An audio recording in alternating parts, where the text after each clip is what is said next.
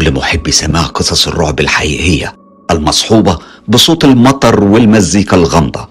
كل شهر بجمع القصص اللي قمت بإذاعتها في ملف واحد طويل ومجموعة القصص اللي هتسمعوها النهاردة هي تجميعة لكل القصص اللي زعتها في شهر ديسمبر اللي فات.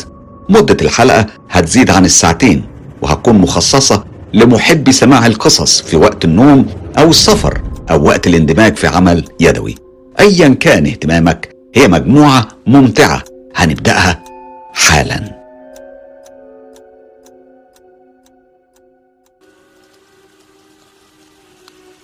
القصة الأولى من المغرب. أنا اديتها عنوان عين من عالم تاني. القصة هتكون على جزئين الجزء الأول النهاردة والجزء التاني هيكون السبت اللي جاي. تعالوا نسمع مع بعض. عين من عالم تاني واللي بعتتها حنان. عن قصة حياتها الحقيقية والظروف اللي مرت بيها المرعبة جدا. أنا اترددت كتير قبل ما أمسك قلمي وأكتب. الحقيقة أنا ورايا قصة طويلة جدا وكمان غريبة لكنها مش مجرد حبر وسطور منظمة من كلام وحكايات بتتقرأ لدقايق وبعدها تتنسى مع أحداث يومك المزدحم زي ما بتخيله. لا أنا قصتي قصة مش بس رعب وخوف. لا دي كمان فيها وجع وألم ومشاعر اتحفرت جوايا وعشتها مش يوم ولا شهر ولا سنة. لا دي رحلة عمر. أنا بكتب وأنا مش عارفة هبعت القصة ولا مش هبعتها لكني واثقة إني لو بعتها هيكون علشان عايزة حد يشيل الحمل ده معايا لأني بجد تعبت. والحمل بقى تقيل قوي. بس يا ترى هم هيسمحوا لي؟ دايما بسمعك بتقول إحنا مش لوحدنا في الدنيا وأنا عارفة ده ومتأكدة منه. عارف ليه؟ لأني عشت عمري بشوف وبعايش حاجات من عالم تاني حاجات غريبة غامضة ومريبة. ولا أقولك خليني أحكي لك حكايتي وهي هتفسر كل حاجة. من حظي الجميل إني اتولدت في بلد من أجمل بلاد الدنيا المغرب. إحنا أسرة مكونة من أب وأم وثلاث بنات وولدين. أنا إخواتي البنات في منهم واحدة توأم معايا لكننا مش متطابقين ولا شكلا ولا مضمونا سبحان الله. أسرتنا أسرة مترابطة وسعيدة ومستقرة لكن لأن كل إنسان فصول قصته بتختلف عن التاني أنا كمان قصتي وقدراتي كانت بتختلف عن كل أفراد أسرتي. وده كان سر اكتشفته وأنا صغيرة. أيامها كانت أمي بتبعتني للبقالة علشان أشتري الفطار. تقريبا كل يوم الصبح بدري قوي. وأنا في طريقي للبقال كنت بشوف مجموعة غريبة من القطط السوداء اللي كانت بتلعب قريب من العمارة اللي كنا ساكنين فيها. بس الكلام ده كان بيكون الصبح بدري. أما باقي النهار كانت بتختفي تماما. أمي كانت أحيانا تخرج معايا نجيب الفطار وكنت أشاور لها على القطط فكانت تقول لي مفيش حاجة انت بس بتتخيلي. غير القطط كنت دايما بشوف كلب أسود ضخم له حواجب بيضة وهو كمان ما كانش حد بيشوفه غيري أنا. وأنا في البيت كنت بسمع صوت والدي ووالدتي مع إنهم بيكونوا بره البيت والموضوع ده كان في البدايات غريب ومش مفهوم. عموما دي بس كانت بداية مشواري مع عالم غريب ومثير لكنه مرعب ومخيف زي ما هتسمع في الدقايق اللي جاية. البداية عمر يوم الواقعة دي كان عشر سنين بس. كنت بلعب مع بنات الجيران وبنلعب استغماية أو زي ما بنسميها في المغرب الغميضة. واستخبيت أنا وواحدة من جاراتي في الدور العلوي. الدنيا كانت ضلمة جدا. تقريبا كانت بلون سواد الليل. وفجأة من وسط الضلمة ظهر لنا شبح طويل عريض. ما كانش له أي ملامح. وكان ماشي من غير رجلين. أنا حصل لي ذهول وما قدرتش أنطق ولا أتحرك. كنت واقفة في مكاني زي اللي متجمدة. أما جارتي فجالها نوبة فزع وقعدت تصرخ. وهربت وهي مرعوبة. أنا كنت لسه متسمرة في مكاني من الخوف. مش قادرة أنطق بحرف ولا حتى أصرخ الشلل كان مسيطر على كل حواسي وأنا ببص عليه وعلى ملامحه المرعبة. كان بيقرب مني أكتر وأكتر.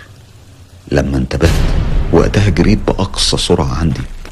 ولما خرجت من العمارة لقيت الجيران والأصحاب متجمعين حوالين صاحبتي اللي كانت أغمى عليها وفقد الوعي. الكل كان بيسألني هو اللي هي قالته صحيح. هل فعلا إحنا شفنا كيان غريب أو شبح؟ أنا حلفت لهم إن كل كلمة اتقالت هي الحقيقة وبدأت أشرح لهم اللي حصل بالتفصيل. البعض منهم صدق الحكاية والبعض التاني قال دي تهيؤات. أنا لحد النهاردة فاكرة كويس التفاصيل وبحلف بالله العظيم إنها ما كانتش تهيؤات. أنا عارفة كويس. أنا شفت إيه؟ تدريجيا بدأت أشوف حاجات أغرب والأمور اتطورت بعض الشيء. كانت ماما بتستعين بواحدة ست تيجي عندنا تساعدها في شغل البيت. في الوقت ده كنا عايشين في بيت صغير نوعا ما. فأوضة نوم والدي الشباك بتاعها كان بيطل على المطبخ. أنا في اليوم ده كنت قاعد على السرير. في الوقت ما بين المغرب والعشاء. وكأني بتفرج على عرض أزياء لكنه كان عرض أزياء غريب ومذهل ومش طبيعي أو بمعنى صح يخوف. الست اللي كانت بتساعد ماما كانت رايحة جاية على المطبخ وأنا كنت شايفاها من مكاني لكن اللي كان مش مفهوم وغريب هو إنها كل مرة كانت بتظهر فيها كانت بتظهر بلبس مختلف. أنا اتفاجئت باللي بشوفه. الموضوع اتكرر كتير وكنت مش قادر استوعب اللي بيحصل لأنه كان مش طبيعي. فجريت علشان أسألها بتعمل كده إزاي؟ لكني لقيتها قاعدة مع أسرتي بتتفرج على التلفزيون. فحكيت لهم على اللي شفته لكن كلهم انفجروا في الضحك وقالوا دي تهيؤات. الوضع ده وغيره اتكرر معايا كتير وكانت دايما الإجابة واحدة تهيؤات. أحداث من النوع ده فضلت تتكرر لكن الحمد لله سبحانه وتعالى ما حصليش أي أذية أو ضرر. لحد ما في يوم كنا كلنا قاعدين بنتعشى وبنتفرج على التلفزيون وهنا سمعت صوت قطة لكن صوتها كان غريب كان عالي وصوت المواء ما كانش مواء عادي لا ده كان مواء أول مرة أسمع زيه في حياتي كلها وبما إني طبيعتي بعشق قطط. رحت جري علشان أفتح الباب وأشوفها. وأنا في طريقي للباب سمعت أخويا الكبير بيناديني وبيقول لي بلاش تفتحي الباب. لكني ما اهتمتش بنصيحته وصممت على اللي في دماغي ورحت فتحت الباب. هناك اتفاجئت بقطة غريبة الأطوار. صوت المواء بتاعها كأنها بتتكلم بصوت مرعب. وأول ما شافتني وقفت على رجليها اللي ورا. كان في نظرة كره رهيبة في عينيها. كانت على وشك تنقض عليا. أنا كنت مذهولة ومش مصدقة اللي أنا شايفاه. قطة واقفة على رجليها. بتبص لي وبتتكلم بصوت غريب. فبسرعة رزعت الباب وقفلته. وأنا مفزوعة من المنظر الرهيب. وقتها جسمي كله كان بيرتعش. ما كنتش عارفة إن رحلتي مع الرعب والخوف ابتدت. وهترافقني بقية حياتي.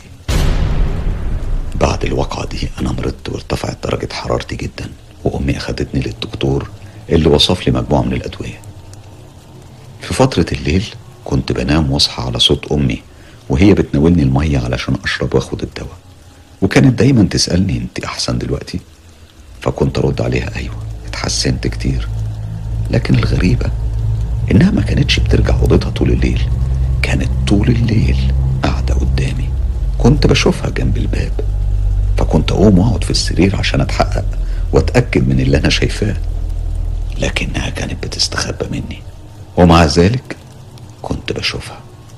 فضلت على الحال ده طول الليل قاعدة جنب الباب وأنا أنام وأصحى ألاقيها قدامي. لما النهار طلع ماما جت تطمن عليا. فقلت لها انت ما نمتيش طول الليل رايحة جاية عليا بالمية. مش المفروض ترتاحي يا ماما. ماما بصت لي وهي قلقانة. وعلامات الاستغراب كانت على وشها. وقالت لي يا بنتي أنا ما قمتش طول الليل لأن ميعاد الدواء بتاعي كان الصبح مش بالليل. الغريبة إن أختي التوأم لما تعبت هي كمان شافت نفس الشيء وإحنا الاتنين لسه فاكرين كويس اللي حصل بتفاصيله الكاملة. اللي أنا بحكيه كله يمكن يكون عبارة عن مواقف متفرقة لكن حصيلتها ومجموعها هيوصل لك الرسالة اللي بحاول أوصلها من خلال قصتي الغريبة. في الفترة دي أهدتني بنت خالتي قطة من أجمل القطط اللي شفتها في حياتي. حبيناها جدا كلنا لكن في يوم من الأيام وبدون أي أسباب كنا قاعدين سوا والقطة معانا. فجأة لقيتني بقول لهم القطة دي هتموت بكرة. وقعدت أضحك ضحك غريب. لما جه تاني يوم معرفش إزاي اللي قلته اتحقق.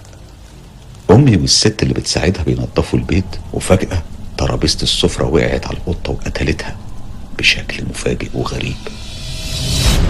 أنا ما كنتش مصدق اللي حصل.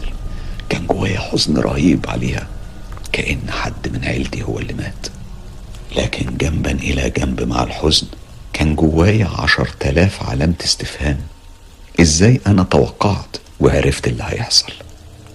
بعدها. اتغير سلوكي وبقيت عصبية المزاج. ما كنتش بستحمل اللي يغيظني. كان بينتابني غضب شديد. أختي كانت دايما تقول لي إن ملامحي بتتغير وعينيا بتلمع بشكل غريب ومحدش بيقدر عليا. مش بس أختي اللي خدت بالها كلهم لاحظوا التغيير. ده مع العلم إن في الطبيعي إنسانة طيبة. هنا بدأت أمي تقلق فبدأت تقرأ عليا القرآن. وأوقات كانت بتضطر تضربني على خدي علشان أهدى وأرجع لطبيعتي. الأيام دي كانت أيام عصيبة ومش سهلة وما بحبش أفتكرها. لكن للأسف بجد حياتي كانت بتتغير بشكل بطيء لكنه تغيير جذري. أنا كنت بتحول لحد تاني. مع الوقت كنت كبرت في السن واتخطبت لشاب عايش في هولندا. كنت بشوفه رائع ومثالي لكن في أحلامي أو في الرؤى اللي كنت بشوفها كانت دايما بتجيلي تحذيرات. بشوف تحذيرات كتيرة إني ما اتجوزهوش. وبالرغم من كده أنا تجاهلت كل صفارات الإنذار وأصريت على رغبتي. لكن بالفعل حصل مشاكل كتيرة ومواقف رهيبة كشفت لي حقيقته ففسخت الخطوبة. نفسيتي كانت في حالة سيئة جدا.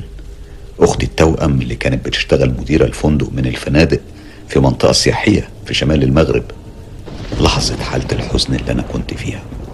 فطلبت مني أجي أقضي عندها كام يوم في الفندق وأغير جو وأقضي كام يوم هناك. الفندق كان عبارة عن أوض متفرقة وسط الغابة وبالفعل أنا رحت معاها وتعرفت على ناس كتير طيبين من جنسيات مختلفة. وفي ليلة من الليالي وبعد يوم لطيف جدا كانت حالتي المزاجية اتحسنت كتير ورحنا علشان ننام في أوضتنا. الأوضة طبعا زي ما قلت في وسط الغابة. تخيل الساعة حوالي اتنين الصبح. معرفش إيه اللي حصل. كنت في الغالب بحلم بكوابيس أو حاجة. وفجأة لقيتني بنقض على أختي وبضربها وبخنقها في رقبتها. المسكينة كانت بتتألم وبتبكي. لكن أنا ما حسيتش بنفسي خالص إلا وأنا فوقيها بضغط على رقبتها وهي كانت منهارة على الآخر. بسرعة شلت إيدي وقلت لها إيه ده في إيه في إيه؟ إيه اللي حصل ده؟ أختي بصت لي وهي في حالة فزع وقالت لي أنت كنت بتخنقيني. أنا قمت ونورت النور وأنا مش فاهمة حاجة من اللي حصل وبدأت أحاول أجمع الأحداث. وهنا افتكرت إني شفت شخص بيطلع من جدار الأوضة. ده كل اللي قدرت أفتكره. طبعا على صوت الصريخ والزعيق زمايلنا وضيوف الفندق كلهم اتجمعوا عندنا في الأوضة. إحنا اتأسفنا لهم على اللي حصل ورجعوا كل واحد لأوضته. بس أنا ما قدرتش أنام خالص الليلة دي. فضلت صاحية للصبح مرعوبة إني أكمل نوم. كنت خايفة على أختي جدا.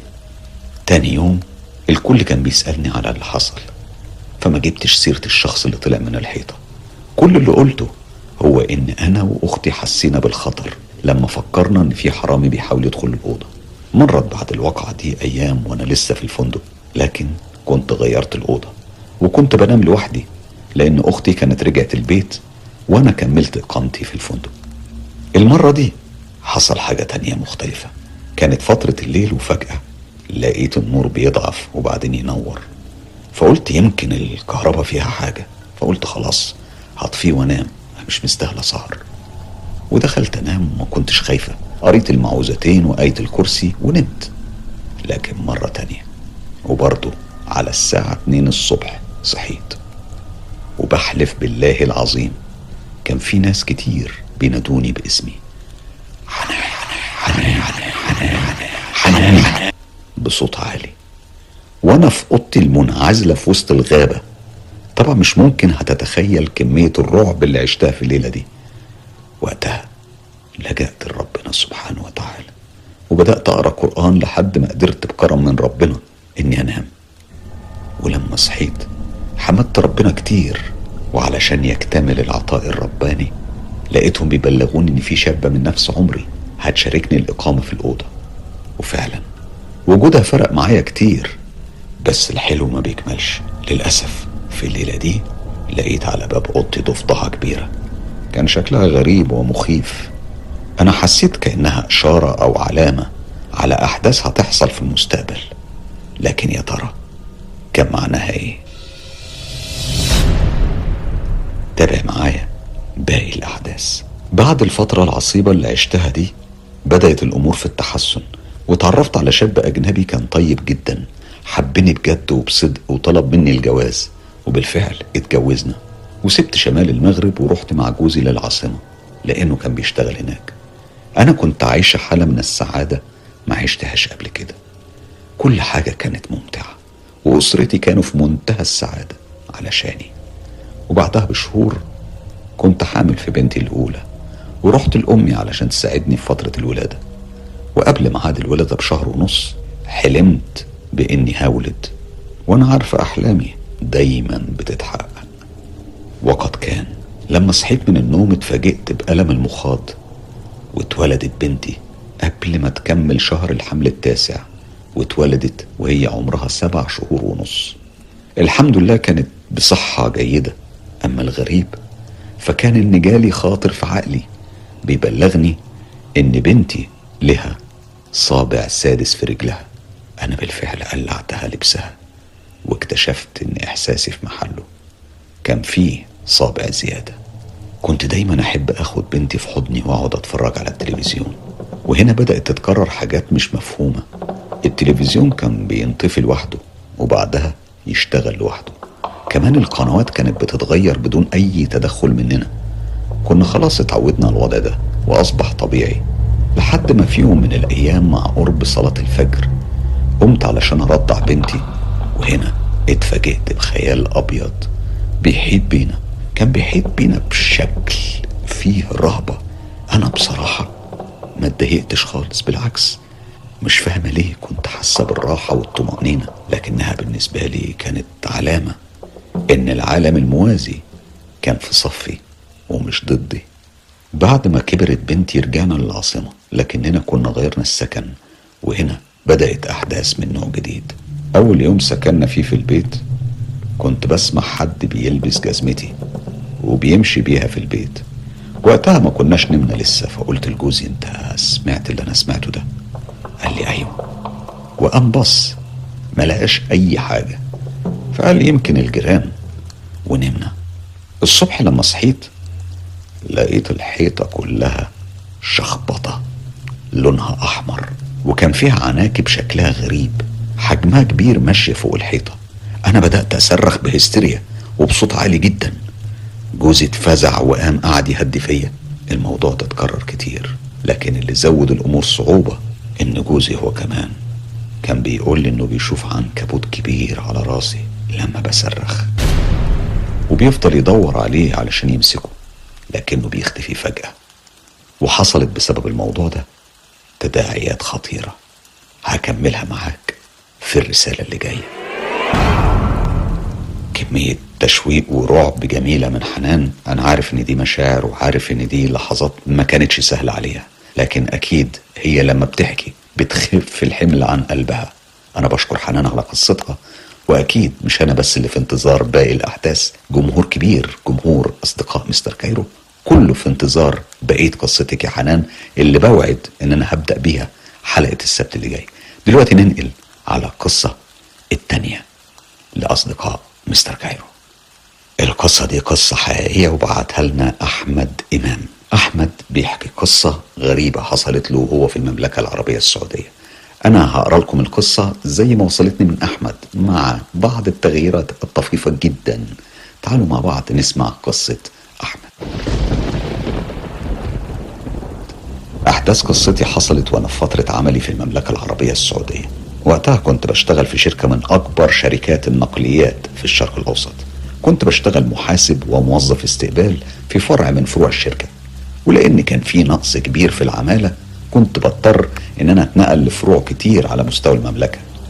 وبالسبب ده أنا اتنقلت لأكتر من ست محافظات. آخرها كانت محافظة تبوك اللي حصلت فيها تجربتي المرعبة. هناك كان في فرعين للشركة فرع قديم وفرع جديد. وبحكم خبرتي في الشغل من النوع ده ولأن كان مر عليا فترة معاهم كانوا ممسكيني الفرع الجديد لوحدي. كان مدير الفرعين يا دوب يجي ياخد مني الفلوس عشان يودعها أما كل حاجة تانية كنت أنا اللي بقوم بيها في الفرع ده. كان معايا موظف سعودي وعامل هندي ولأني كنت بدير الفرع الجديد فكنت ساكن فوقيه في السكن المخصص للإداريين. أما العامل الهندي كان مخصص له اوضه بينام فيها. المكان كان فيه حمامين. أنا كنت مستقل بالحمام بتاعي لكن في يوم من الأيام لقيت العامل الهندي بيفتح باب أوضتي وباين على وشه القلق الشديد. هو كان بيحاول يكون عادي لكن أنا كنت حاسه كان شكله قلقان. أنا أوضتي ما كنتش بقفلها بالمفتاح بحكم إن المقر بتاع الشركة أمان وفي كاميرات. فلما فتح الباب ودخل أول حاجة عملتها بصيت على الساعة. كانت عقربها بتشاور على الساعة 3 بعد نص الليل. فببص له بستغرب عايز إيه يعني؟ لقيته بيستأذني إنه يدخل الحمام الخاص بتاعي أنا. فقلت له ماشي بس بقى خد بالك من الوقت قبل ما تفكر تعمل حاجة زي دي تاني. لقيته بيلف ويبص لي وهو بيشاور براسه بعلامة الموافقة على كلامي وبيقول بكرة محتاج أتكلم معاك في حاجة لازم تعرفها. أنا بصراحة ما شغلتش بالي قوي ونمت. تاني يوم ناديته وسألته هو إيه الموضوع اللي كنت عايز تقولي عليه بالليل؟ لقيته مرة تانية متردد وعلامات القلق زادت على وشه وما كانش عايز يتكلم. أنا طبطبت عليه وقلت له اتكلم ما تخافش أنا هنا بسمعك وهساعدك لو في أي حاجة أقدر أعملها. العامل الهندي بص حواليه وبعدين قرب من وداني وبدأ يحكي بصوت هامس.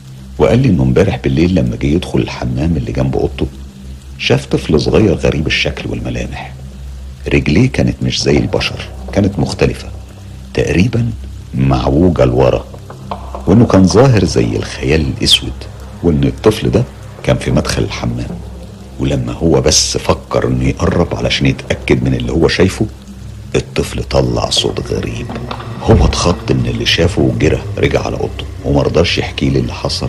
لأننا كنا بالليل وما كانش عايز يقلقني. أنا بصراحة ما كدبتوش بس خدت الموضوع بشكل عادي على أساس إنه ممكن يكون اتخيل الحاجات دي أو تكون تهيؤات.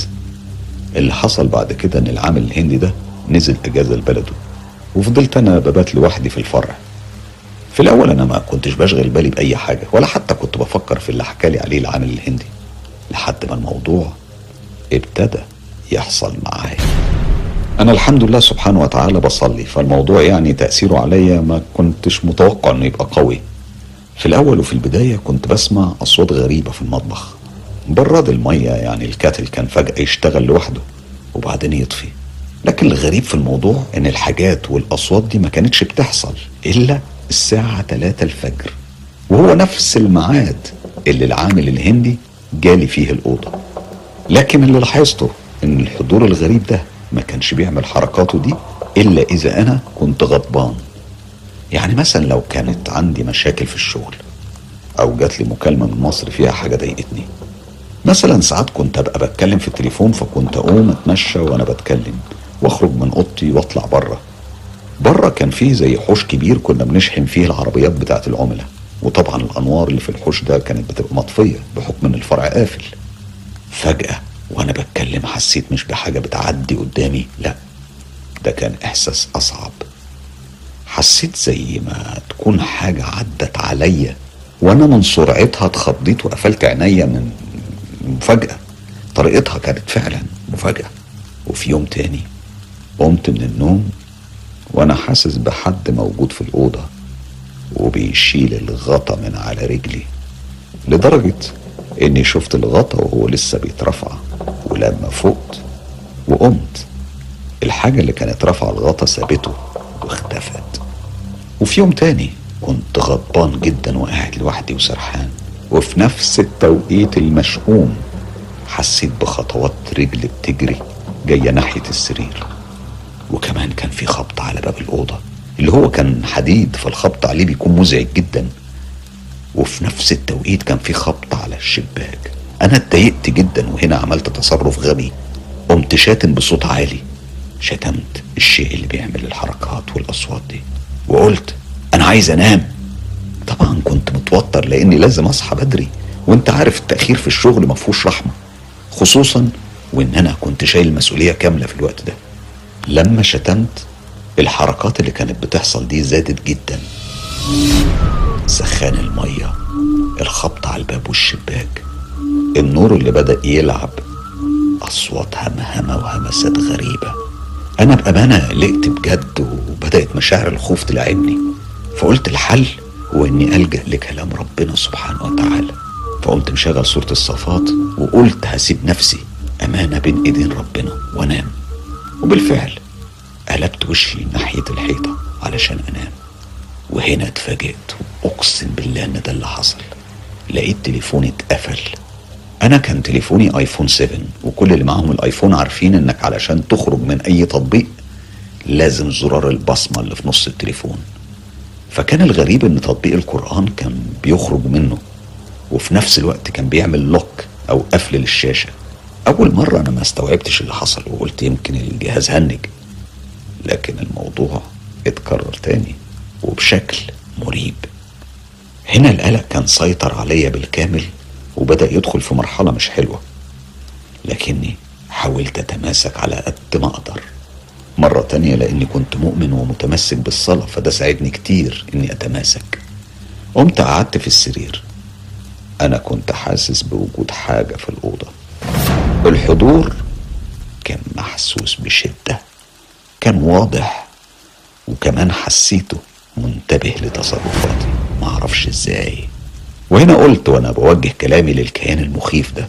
أنا ما عنديش مانع من وجودك في المكان بس بشرط إنك لا تضايقني ولا أنا أضايقك. كنت بكلمه بكل ثقة وكملت كلامي وأنا بقول أنا سهل جدا إني أذيك. بجد أنا ممكن أذيك. لكن أنا مش بحب الأذى. لكن إذا استمريت فبكده هتبقى بتزعجني وهضطر إني فعلا اذيك وبعدين سكت لحظة وكملت بعدها وقلت لو أنت موافق على الاتفاق ده أنا هشغل القرآن ما تقفلوش. وبعدها خبط على الباب خبطة واحدة. وساعتها أنا هفهم إنك موافق. والغريبة اني مجرد ما شغلت القرآن على التليفون سمعت خبطة. فعرفت إنه موافق على الاتفاق. عدت الأيام والليالي بعدها بدون أي مشاكل. لحد ما في يوم واحد زميلي جالي يتعشى معايا وخرج. فكنت بوصله وأنا راجع قلت أدخل الحمام اللي بره اللي العامل الهندي شاف الموقف عنده. الغريبة جيت أدخل الباب قفل في وشي. كمان اتخيلت بوش ظهر في أوضة المكتب اللي كانت قصاد أوضتي. ففهمت أنا بلمحة ذكاء إنه بيمنعني إن أنا أدخل الحمام. فدخلت أوضتي واتكلمت بصوت عالي علشان أتأكد وقلت له أنت مش عايز ندخل الحمام لو ده المطلوب خبط على الباب. هنا أنا كنت بأكد له إني بحترم رغبته بس على عهدنا. أكيد هتسألوني جبت منين القلب الجامد والقوة الغريبة دي اللي تخليني أواجه كيان مش منظور أصلا. أنا كنت مواظب على الصلاة في المسجد وكمان كنت بصلي النوافل والسنن فكنت متحصن بحصن من عند ربنا سبحانه وتعالى وكنت حاسس به تماما. عن طريق الطمأنينة والأمان وعدم الخوف. أنا في اعتقادي إن الخوف بيجي من عدم الإيمان وقلته واللي بسببه الكيانات الغريبة والمخيفة دي بتقدر تتغلب على البشر. القصة التالتة أمينة من الجزائر. فاكرينها طبعا بقالنا حوالي ثلاث أسابيع بنذيع قصص خاصة بأمينة وأسرتها. النهاردة أمينة بتكمل حكاياتها وحكايات عيلتها مع ذو الحرفين الجن. الليلة هحكي لك عن عمة أبويا ولأنها كانت أكبر فرد في العيلة كلها. كان الكل بيناديها عمتي الكبير قبل الصغير. هي على فكرة لسه عايشة لحد النهاردة. ربنا سبحانه وتعالى يديها الصحة. العيلة عندنا كلها عارفة أن عمتي لها أصحاب من العالم الموازي أو زي ما بتسموها في مصر مخاوية. مع العلم عمتي مش ساحرة ولا لها أي علاقة بالسحر من قريب أو من بعيد. هي بتخاف ربنا سبحانه وتعالى وبتصلي وبتصوم وإنسانة رايقة في منتهى البساطة. لكن بكل تأكيد عندها خصائص مميزة. وإلا ما كانوش ذو الحرفين أو الجن اختصوها بصحبتهم وبمعرفتهم. هي لما بتتكلم عنهم بتسميهم بالروحانيات واللي فهمناه من كلامها عنهم إنهم من إناث الجن وإنهم مسالمين فكانوا بيخدموها ويساعدوها في شغل البيت. مرة واحدة قريبتي راحت لها واتعجبت من اللي شافته عندها. بتقول حضرت أكل في دقايق مع إن في العادة الأكل من النوع ده بيتطلب لتحضيره ساعات طويلة علشان يكون جاهز. ولما قريبتي صممت إنها تساعدها في تحضير الأكل عمتي قالت لها ما تقلقيش أنا عندي اللي يساعدني. مع إنها في الوقت ده كانت لوحدها في البيت. أولادها كلهم بيحترموها جدا لدرجة إن لها ابن ملتزم جدا. القرآن مش بيفارق أوضته ليل ونهار لكنه عمره ما اعترض على وجود الكيانات دي في البيت لأنه كان عارف إنهم جن مسالمين وعمرهم ما تسببوا في أذية حد من أهل البيت. لكن مؤخرا وفي السنين الأخيرة امتنعت تماما عن الكلام عنهم. لما كنا نسألها كانت دايما تغير الموضوع لأنهم فيما يبدو منعوها. كانت بتقول إنهم هيعاقبوها لو اتكلمت عنهم لأي حد. الحقيقة في قصص كتير متعلقة بعمتي وأصحابها من أهل الجن لدرجة إن أسرتها اتعودت على كل حاجة كانت بتحصل معاها وبشكل أصبح يومي. فما بقوش يستغربوا أي حاجة خالص. مثلا كل ما يدخلوا أوضتها يلاقوا فاكهة ما لذ وطاب وبتكون فاكهة في غير مواسمها. الكلام ده طبعا كان من سنين طويلة قوي أيامها ما كانش فيه استيراد بس برضه ما كانش حد يتجرأ ياخد من فاكهة عمتي اللي كانت بتجيلها من عالم غامض وغريب. إحنا ما نعرفش اسراره ولا خباياه من المواقف الرهيبة إن عمتي مرة دخلت بيت ناس قرايبها. كانوا بيشوا لحمة. ولأن اللحمة في الزمن ده كانت عزيزة والناس كانت بتلاقي صعوبة في شراها لما حسوا بعمتي جاية تزورهم قاموا غطوا اللحمة علشان ما يدوهاش من اللحمة. لكنها كانت شمت ريحتها لأن طبعا ريحة الشوي بتكون رهيبة وواضحة. هي بصراحة اتضايقت من تصرفهم في مشاعر الكرم والاحتفاء بقريبة يعني غالية جاية تزورهم. فبعد ما رجعت بيتها راحت على أوضتها لقت طبق اللحم لسه سخن في انتظارها. الحقيقة حكايات عمتي كتير. لو عجبتك ممكن أبعت لك أكتر من كده. هي بصراحة قصة رهيبة وإن كانت بتثبت نقطة مهمة جدا إن كيانات العالم الموازي مش كلها شر بل في منهم كيانات رائعة. أكيد بنستنى من أمينة قصص جديدة في أقرب فرصة.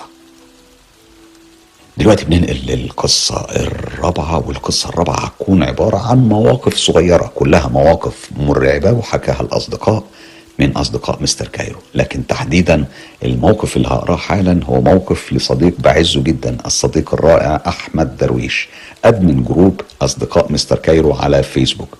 قبل ما أبدأ أحكي القصة بفكركم جماعة اشتركوا في group أصدقاء مستر كايرو. كل الأبديتات وكل الحصريات وكل المعلومات الخاصة بقناة مستر كايرو بتكون موجودة هناك قبل ما بتنزل هنا على يوتيوب. افتكروا العنوان هو group بعنوان أصدقاء مستر كايرو. أصدقاء مستر كايرو. دلوقتي هقرأ الموقف اللي بعته لنا الصديق أحمد درويش admin ال group. الموقف حصل لوالده وتفاصيله بتقول. القصة اللي هحكيها لكم دلوقتي قصة حصلت بالفعل. حصلت مع المغفور له بإذن الله سبحانه وتعالى. والدي ربنا يرحمه. والدي كان متعود إن هو يصلي صلاة الفجر جماعة في الجامع. وفي يوم من الأيام البرد كان رهيب. قام واستعد عشان ينزل يصلي في الجامع قبل الأذان بحوالي نص ساعة. وهو في طريقه للجامع وفي الطريق. فجأة ظهر قدامه من العدم جندي بملابس حربية. كان لابس خوذة للرأس ما بتتلبسش إلا في وقت الحرب بس. الحقيقة والدي ما اداش اهتمام وفكره عسكري. ماشي. فوالدي كمل طريقه. لكن والدي ماشي بيبص على الجندي. لاحظ إن مشيته غريبة. كأن رجليه ما بتلمسش الأرض. يعني كأنه ماشي في الهواء بدأ الجندي ده في المشي بسرعة غريبة كأنه بيطير. وفجأة والدي لاحظ إن الجندي ده دخل مستودع مغلق من سنين طويلة. حس والدي ساعتها بالخوف الشديد وطلع يجري على الجامع. لما رجع البيت ما حكاش لحد على اللي حصل. لكنه تاني يوم قرر يروح نفس المكان اللي كان فيه بس في النهار وفي ضوء الشمس. لما راح هناك لقى المستودع مقفول بالسلاسل والإقفال وشكله ما اتفتحش من سنين طويلة. راح والدي وبدأ يسأل الناس اللي في المنطقة إيه المكان ده ومين صاحب المستودع ده. الناس قالت له إن ده مستودع لمخلفات الحرب. يعني بيتجمع فيه الزي الخاص بالجنود وحاجة الجنود من أيام الحرب وإن المكان ده مغلق من أكتر من عشرين سنة. وقتها والدي فهم إنه شاف شبح من جنود الحرب. ومن وقتها بطل والدي يروح للجامع من الطريق ده وبدأ ياخد طريق تاني. بشكر أحمد درويش على القصة وألف رحمة على الوالد. بنكمل مع بعض المواقف المرعبة. الموقفين اللي هنسمعهم حالا هي مواقف غريبة وغامضة. اللي بعتتهم هي admin group مستر كايرو صباح نصري. صباح الحقيقة صديقة من الجزائر وانتوا عارفين الجمهور الجزائري ليه محبة خاصة في قلبي. نسمع أول موقف من مواقف اللي بعتتها. صباح مواقف مرعبة. القصة اللي هحكي لكم النهاردة هي على لسان صاحبتها اللي هي عمة أمي. هي كانت عايشة لوحدها مع جوزها طول عمرها وربنا ما رزقهاش بالأولاد. كانوا راضيين وكملوا حياتهم عادي. فبتحكي لي على عصافير صناعية. قالت لي إنها اشترتها من تونس وقت ما كان عمرها حوالي 30 سنة. هي على فكرة دلوقتي عمرها 78 سنة. في الوقت ده لما شافت العصافير اللي إحنا عارضين صورتهم على الشاشة حالا عجبتها جدا. بتقول اشترتها من محل بيبيع حاجات قديمة.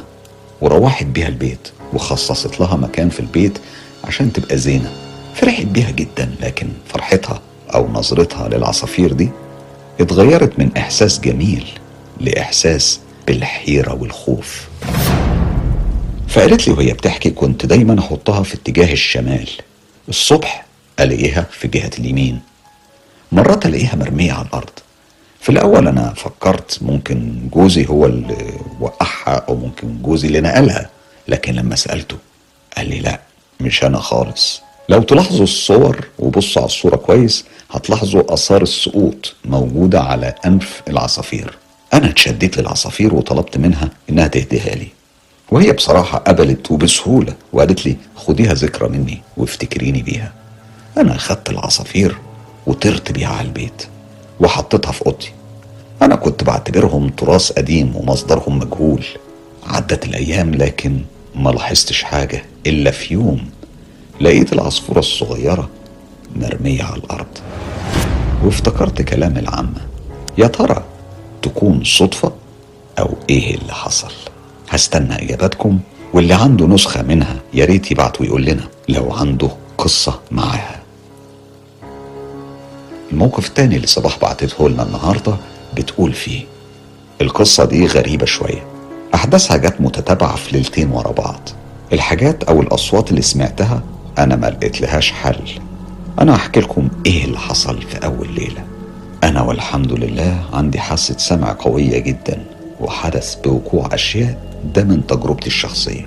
كنت لما أنام ومهما كان قوة أو ضعف الخبط أو أي صوت بصحى على طول. دي ميزة موجودة فيا. في ليلة من الليالي الباردة أيام الشتاء أنا كنت نايمة مع أخواتي البنات. أختي الكبيرة نايمة قدام الحيط. شخصيتها ضعيفة وخوافة وما بتحبش قصص رعب ولا أي حاجة ليها علاقة بالرعب. أما أختي التانية معلش عندها ما يكفي من الشجاعة. أنا فاكرة جدا الليلة دي.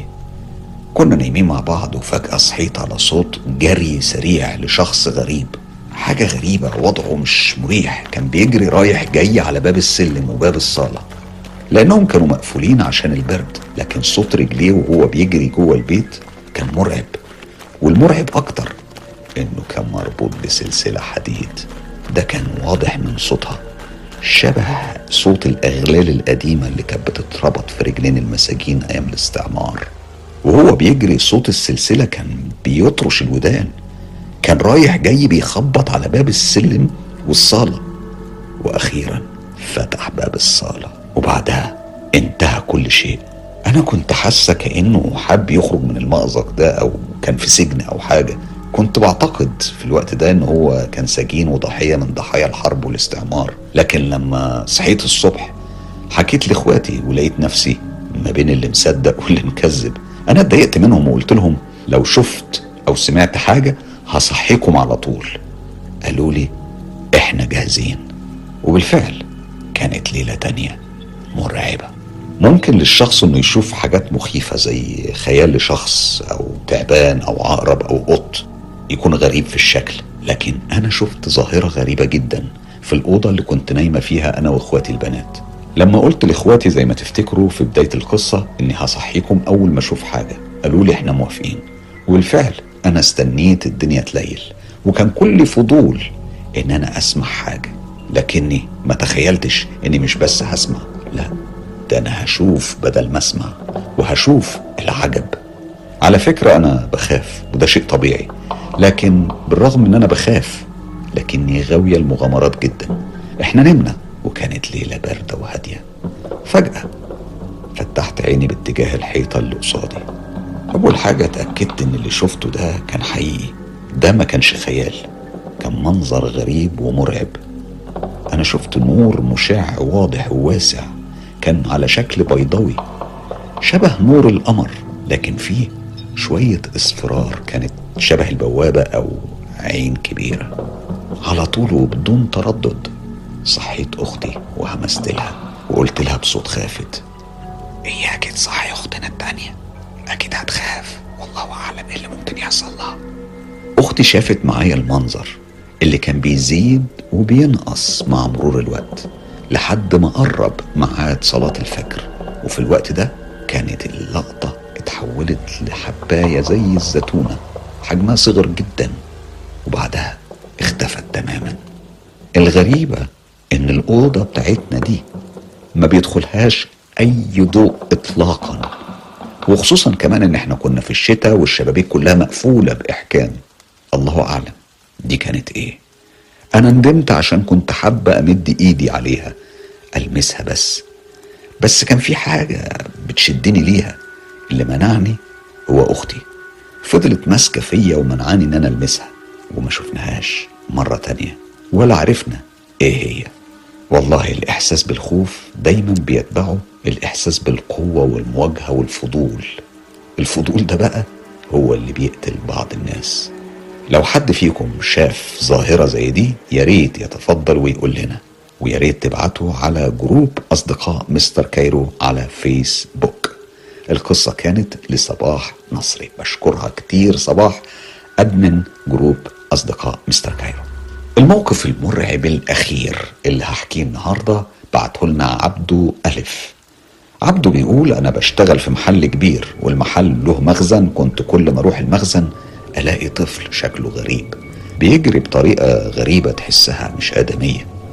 مرات كنت أروح ألاقيه واقف في زاوية من زوايا المخزن فكنت بحاول أركز معاه علشان أشوف ملامح وشه لكنه كان بيختفي على طول وكأنه بيحس بيا.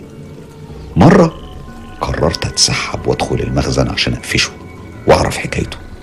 لكن لما دخلت ما كانش له أثر. زي ما يكون عارف أنا بخطط لإيه. وبعدين وأنا بتسحب جوه المخزن حسيت بإيد بتمسك رجلي من بين الكراتين اللي في المخزن. أنا اترعبت بصيت بسرعة لقيته هو الولد نفسه. لسه هوطي علشان أمسك إيديه لقيته اختفى. المهم المدير بتاع المحل الكلب بتاعه تعب قوي. فالمدير قال لي بص يا عبده خده حطه في المخزن دلوقتي وبعدين هبقى اتصرف. بعد ما سبته في المخزن الكلب بدأ يعمل أصوات غريبة قوي وبعدين آخر لما زهقنا من الأصوات اللي كان بيعملها رحت أبص عليه. لقيته بيرجع دم. المدير بسرعة أخده وطلع على الدكتور البيطري لكن الكلب مات. فكنا قاعدين بنتكلم أنا وواحد زميلي عن الكلب اللي مات.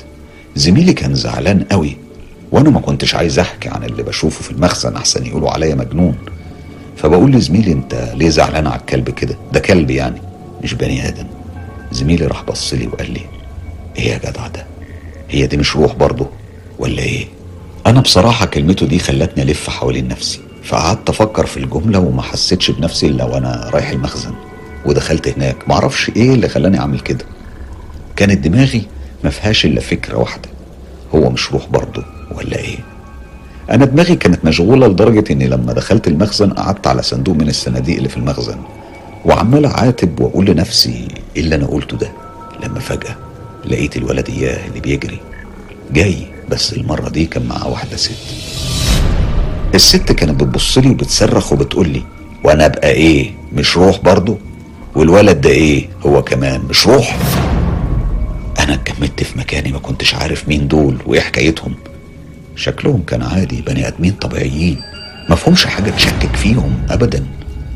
الموقف كان رهيب أنا ما كنتش عارف أرد ومش عارف أهرب. رجلي كانت بقت زي الجيلي لسه بستجمع شجاعتي علشان أعمل أي حاجة أهرب حتى. وفي النهاية قلت خلاص هسألها انت حكايتك إيه انت والولد ده؟ لقيتها بتهز دماغها بطريقة غريبة قوي وبعدين مشت في اتجاه الحيطة واختفوا هما الاتنين. أنا مش عارف إذا دول كانوا أرواح لناس مقتولة ولا دول جن ولا دول عفاريت ولا إيه؟ الموضوع ده فات عليه أكتر من شهرين وأنا مرعوب أتكلم ولا أحكي لحد لحسن يقولوا عليا اتجننت. أنا مش عارف ألاقي حل. ممكن حد يساعدني. قولوا لي أعمل إيه؟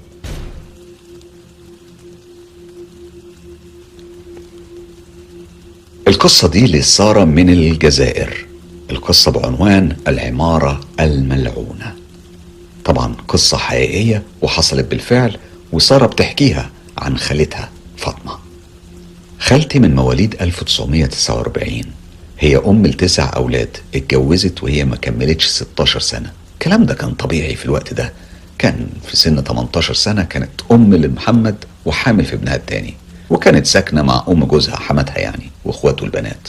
واللي كانوا بيعاملوا خالتي وكأنها الشغالة ده طبعا لأنها كانت شبه يتيمة ومفيش حد في ظهرها يسندها. بس لأن ربنا سبحانه وتعالى كريم جوزها كان بيحبها حب شديد فأول ما جات له الفرصة أخد لها شقة من أوضتين في الدور التاسع. لكن العمارة اللي أخد فيها الشقة كان بيشاع عنها إنها مسكونة أو ملعونة. المهم خالتي فرحت قوي بالشقة بس يا فرحة ما تمت. حماتها قالت لابنها لو انت عايز تعزل وتمشي ما عنديش أي مشكلة. براحتك. بس ابنك محمد أنا اللي هربيه. مراتك دي لسه عيلة ومحتاجة اللي يربيها. مش هي اللي تربي. وكمان دي حامل مش هتقدر عليه. ومحمد ده لسه حتة لحمة حمراء. مش هتقدر تاخد بالها منه. خالتي بتقول ما كانش عندي حل إلا إني أسلم أمر الله سبحانه وتعالى. أول يوم وهي بتنظف الشقة وبتروقها كان الحمل تعبها جدا. فقالت تمدد على السرير. خالتي بتقول يا دوب لسه هغمض عيني شفت واحدة ست خارجة من الحمام. أنا ما كنتش نايمة أنا لسه كنت بحاول أنام وكنت حاسة بكل حاجة بتحصل حواليا. الست دي ابتدت تقرب مني وهي مبتسمة. أنا اتخضيت وما كنتش عارفة أصوت. كل اللي كان طالع عليا إني بقول لها أنت مين؟ أنت مين؟ أنا ما عملتلكيش حاجة حرام عليكي. أنا حامل ما تأذنيش. خالتي بتقول الست قالت لها ما تخافيش أنا مش هأذيكي. طالما أنت ما تأذنيش أنا مش هأذيكي. أنا اسمي خيرة وأنا جارتك وساكنة هنا. وشاورت بإيديها على الحمام. وبعدين قالت أنا هنفذ لك كل طلباتك وهحميكي لكن بشرط واحد. خالتي في الوقت ده كانت في حالة ذهول ومش قادرة تنطق. كانت بتسمع الست اللي قالت إيه مش عايزة تعرفي شروطي؟ ردت خالتي وصوتها بيرتعش. أموري اللي انت عايزاه كله أنا أنا تحت أمرك. الست قالت لها كل اللي عايزاه إنك تنظفي البيت كويس وخصوصا الحمام. أنا ما بحبش القذارة ابدا وكمان ما بحبش الدوشة. طلب أخير ما تحكيش لحد إني ظهرت لك. أصلها مش هتكون الزيارة الأخيرة. أنا زي ما وعدتك لو محتاجة أي حاجة نادي باسمي ثلاث مرات وهتلاقيني قدامك. وبعدين رجعت دخلت الحمام. خالتي بتقول إنها قعدت فترة على ما استوعبت اللي حصل. كانت حاسة كأنها في حلم. لكن في الوقت نفسه كانت في قرارة نفسها عارفة إن اللي حصل ده كان حقيقي. وإن الحوار اللي تم ده كان اتفاق ملزم لها. لكنها اطمنت للكيان اللي بيظهر في صورة ست. وحست إنها ممكن تكون مصدر خير مش شر. خالتي بتقول إن بعد الواقعة دي الست دي بدأت تظهر لها في أحلامها وكانت بتتكلم معاها لفترات طويلة لحد ما في يوم قالت لها انت حامل في بنت. وفعلا زي ما قالت لها بعد كام شهر خالتي ولدت بنت أجمل من القمر. كل اللي كان يشوفها كان يقول سبحان الله اللي صورها بالجمال ده. خالتي حبت بنتها جدا كانت بتحس إنها بتعوضها عن غياب ابنها. اللي كانت بتشوفه كم مرة في الشهر. لدرجة إنها كانت بتحس إنه ما بيعرفهاش. بعدها تقريبا بحوالي أربع شهور خالتي بتقول أنا كنت نايمة وبنتي جنبي. لقيت راجل واقف جنب راس بنتي. كان لابس حاجة زي البنطلون وصدره كان عريان كان أقرع لكن في وسط راسه كان شعر طويل وعينيه كانت سودة وضيقة كان واقف وبيكلم بنتي في ودانها. أنا قمت اتنفضت وقعدت في مكاني وبعلو صوتي بدأت أنادي خيرة خيرة يا خيرة الحقيني يا خيرة الحقيني بنتي يا خيرة خيرة. لقيته بص لي بنظرة كلها توعد وكأنه بيتوعدني بشيء مخيف. واختفى بعدها. خيرة جات لي بعدها في أحلامي وقالت لي ما تخافيش اطمني. لكن بعد الواقعة دي بحوالي سنة تقريبا الراجل ده رجع. لكن في الحلم المرة دي. ومن غير ما ينطق حرف أخد بنتي سرور مني وأنا اترميت وشديت في رجليه. وبقيت أنده يا خيرة يا خيرة بنتي يا خيرة. لحد ما لقيت جوزي بيصحيني وبيقول لي مالك يا حبيبتي أنا جنبك ما تخافيش. الظاهر إنك شفتي كابوس. وقتها أنا قمت جري وأخدت بنتي في حضني وبقيت أعيط. ويا دوب كام ساعة بعدها حراره البنت عليت بشكل رهيب. فأخدتها المستشفى ودخلوها العناية المركزة. عشان حالتها كانت خطيرة. خالتي بتقول إنها كانت متأكدة إن اللي بيحصل ده له علاقة بالحلم اللي حلمته وهنا قررت تروح لدجال كانت تعرفه وبتثق فيه. ولما حكت له على اللي مرت بيه الدجال قال لها الدجال قال لها أنت جيتي متأخرة قوي علشان ده سحر اتعمل لك اسمه سحر الجدول. ده طبعا نوع من السحر المعروف عندنا في الجزائر بيكون سحر والمفعول بتاعه بيكون بالتوقيت. مثلا مسحور بيحصل له حاجات كل سنة. أو كل شهر حسب الساحر. فمثلا ممكن تلاقي ناس تقول أنا كل سبتمبر ما ببقاش أنا أنا ببقى عايز أهرب أو انتحر. وفي ناس بتعيش الحالة دي بشكل يومي. يعني مثلا تلاقي المسحور بالنوع ده من السحر بيقول أنا كل يوم ساعة المغربية ببقى مخنوق ومش طايق نفسي. وبالفعل زي ما الدجال قال لخالتي بعد يومين من دخولها المستشفى سرور اتوفت. خالتي بتقول إنها ما شافتش خيرة من يومها. الحقيقة خالتي لما حكت لي القصة دي أنا كنت في ذهول وبدأت أفهم إيه سر قصص اختطاف الجن للأطفال اللي كنت بسمع عنها وبرفضها. دلوقتي بقيت بصدقها جدا.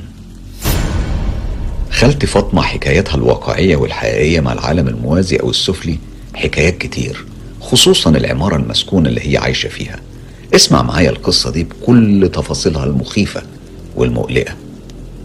بعد الاستقلال الجزائر عاشت محنة أقوى وأصعب من أي فترة مرت على تاريخ الجزائر كله. كانت معروفة باسم العشرية السوداء اللي اتقتل فيها أولادنا وإخواتنا واغتصبت فيها بيوت وعائلات. الفترة دي من التسعينات ما كانش حد يتجرأ يخرج في فترة الليل وخصوصا اللي ساكنين بعيد عن المدينة. كانوا الإرهابيين بيتنكروا في لبس العساكر ويعملوا الجان ويذبحوا اللي يقع في إيديهم. في يوم من الأيام جوز خالتي قال لخالتي أنت فاكرة مصطفى ابن عمي؟ قالت له أيوه. ماله؟ حصل له إيه؟ قال لا لا لا ولا حاجة أنا بس شفته النهارده قدام مكان الشغل بتاعي. خالتي ردت عليه وقالت له ده إيه اللي جابه؟ الوهران ده إحنا ده ده ده ساكن في تلمسان قال لها أيوه هو في مأمورية لمدة أسبوع وعدى منهم أربع أيام وما فضلوش غير ثلاث أيام. تصوري ده بيخلص شغله الساعة 11 بالليل وبيرجع على تلمسان في عز الليل ده. ده ممكن كده يتقتل. أنا بصراحة اتكسفت وكمان ده زي أخويا. أنا مش ممكن أسيبه يخاطر بنفسه ابدا. ده لو حصل له حاجة العيلة كلها هتاكل وشي. فبصي أنا عزمته يجي يقضي اليومين اللي باقيين له وبعدين يتوكل الله ويسافر. خالتي قالت أنت بتقول إيه يا يوسف؟ ده الشقة كلها على بعضها أوضتين. وبعدين العيال طيب وبناتك كبروا ما ينفعش تدخل حد غريب عليهم. رد عليها وقال اسمعي أنا خلاص اتفقت معاه هيجي في نص الليل ينام والصبح هيرجع لشغله. ده على فكرة زي النسمة مش هتسمعي له حس خالص. وإذا كان على المكان نام أنت مع البنات في أوضة النوم. وأنا ومصطفى والولاد هننام في الصالة. وبالفعل ده اللي حصل. خالتي خدت بناتها ودخلت تنام. حوالي الساعة خمسة الفجر ومع أذان الفجر سمعوا صوت زي خربشة على الباب. كان عامل زي دقدقة أطفال خفيفة ومش جامدة. لما جوز خالتي فتح الباب لقى ابن عمه مرمي في الأرض وكان في وضعية الجنين وبيبكي بشكل هستيري بس من غير صوت. بسرعة دخلوه البيت ورشوا عليه مية لكنه كان مش متجاوب معاهم. كل اللي كان بيقوله مش عايز أبقى في المكان ده مش عايز أبقى في المكان ده طلعوني من هنا طلعوني من هنا. جوز خالتي اتصل بعمامه علشان يجوا يشوفوا حل وقال لهم أنا متأكد إن الإرهابيين حاولوا يقتلوه وهو أكيد بقدرة ربنا سبحانه وتعالى قدر يهرب جوز خالتي كان متمسك بنظريته جدا لكن خالتي كانت متأكدة وعلى يقين إنه شاف حاجة أو إنه اتلبس بجن. بعدها بأيام لما هدى وارتاح وبعدها بكام يوم راحت خالتي وجوزها يزوروه في بيته. هناك حكى لهم على اللي حصل له وقال أنا كنت هموت. دي كانت أصعب ليلة في حياتي كلها. أنا لولا فضل ربنا ولولا إني حافظ كلام الله لكنت زماني محسوب ضمن الميتين. أنا خلصت شغلي حوالي الساعة 12 بالليل ووصلتني عربية الشركة لحد باب العمارة. أنا أول ما خطيت برجلي جوه العمارة اترددت. معرفش ليه. كان إحساس غريب وجامد لدرجة إني فضلت واقف أكتر من ربع ساعة متردد. أطلع ولا ما اطلعش في الآخر توكلت على الله وقررت أطلع. كنت في كل دور بطلعه حاسس إن في حد ورايا وملازمني. في كل خطوة بخطيها. ففضلت أسرع في خطواتي لحد الدور الخامس. هنا أنا عشت وشفت اللي مستحيل حد هيتخيله ابدا. كان في أكتر من عشرين قزم وكأنهم في سوق. كان كلامهم غريب ما كنتش فاهم منه حاجة خالص. أنا اتسمرت في مكاني. بس لاحظت إنهم زي ما يكونوا مش شايفيني فكملت لقدام وتجاهلتهم وأنا بتمتم بالقرآن. بس عند أول عتبة الدور السادس لقيت اتنين بيتخانقوا واحد فوق واحد وبيشدوا في بعض. دول كانوا غير اللي فاتوا لأن دول بصولي ومن غير أي مقدمات لقيتهم بيهاجموني. أنا ما كنتش عارف أطلع السلالم كل ما كنت أتحرك وأطلع سلمة كنت بقع. أقوم أقف واقع تاني وأقوم أقف واقع تاني وهم ماسكني من رجلي. كنت بحاول أصرخ لكن صوتي ما كانش بيطلع ابدا. أنا علشان أطلع من الدور السادس للدور التاسع فضلت عافر لمدة أكتر من ثلاث ساعات. أزحف ويغمى عليا وبعدين أصحى. أزحف وهم لسه بيتخانقوا. ولما أحاول أقوم بيمسكوني من رجلي. أنا كان بقالي قدام الباب أكتر من ساعتين مش عارف أخبط. أنا كنت حرفيا كنت بموت. بعد الواقعة دي هو فضل فترة طويلة ما بيعرفش يمشي على رجليه ولا يتحرك لكن بعد فترة اتحسن تدريجيا وبدأ يرجع لطبيعته. خالتي بتقول بعدها عمره ما خطى قرب البيت عندنا أبدا. ده أنا جوزت ولادي كلهم وقليل الأصل بيبارك لي في التليفون. بس بصراحة أنا لو مكانه كنت عملت زيه. موقف أخير لخالتي فاطمة. خالتي بتقول أنا لما جيت أحضر العشاء ما كانش عندي ملح في البيت خالص فاضطريت أبعت ابني يشتري من البقالة اللي جنب العمارة. مع إن جوزي كان محرج عليا إني ما ابعتش العيال لوحدهم مهما حصل. رجع ابني ومعاه الملح بس كان باين على وشه علامات خوف ممزوج باندهاش. أنا ما فهمتش فيه إيه ماله بس سبته في حاله وما سألتهوش. بعد دقايق لقيته جاي لي المطبخ وبيقول لي ماما انت عمرك شفتي قط بيمشي على رجلين؟ آه والله العظيم. أنا شفت قط بيمشي زي البني آدمين وفضل مبرق بعينيه في السماء خالتي بتقول أنا حضنته قوي وكنت بسمي عليه وبقرأ القرآن وحسيت بتأنيب ضمير رهيب. والصبح خدته للشيخ وأول ما الشيخ بدأ يقرأ قرآن الولد بدأ يعيط وكأنه كان شايل كتير جواه. الشيخ قال لي إن الأطفال أحباب الله وإن ربنا سبحانه وتعالى حارسهم وحميهم. بس ده ما يمنعش إنهم يقدروا يشوفوا اللي إحنا ما نقدرش نشوفه. بشكر سارة من الجزائر على قصصها الحقيقية والواقعية. حقيقي دايما قصص الجزائر بتكون مثيرة جدا. الدنيا بجد ياما فيها بس إحنا اللي أسرى لأفكارنا وعالمنا الصغير الضيق وكتير ما بنصدقش اللي لازم نصدقه. وبنقول خرافات وأساطير. وفي الحقيقة ده عالم لا لا لا مش عالم. دي عوالم كتير حوالينا ومعانا وعايشة ما بينا بس إحنا اللي على عينينا حجاب أو ستار ومش شايفين.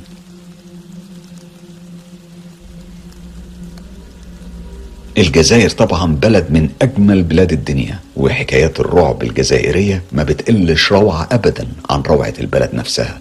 واسمعوا معايا دلوقتي قصة حقيقية لصباح admin group مستر كايرو. على فيسبوك. البيت الغريب. أنا صباح. عايشة في منطقة جبلية هادية جدا. وإحنا وكل جيراننا بنعرف بعض كويس. الغريب عن الحي بنعرفه على طول. وكمان قدام بيوتنا في غابة صغيرة بنلعب فيها. وقت لما سكننا في الحي ده كنت أنا صغيرة. واتعرفت على بنات كتير. كنت بلعب معاهم وبتخانق معاهم. وكل مشاكسات الأطفال كنا بنعملها سوا.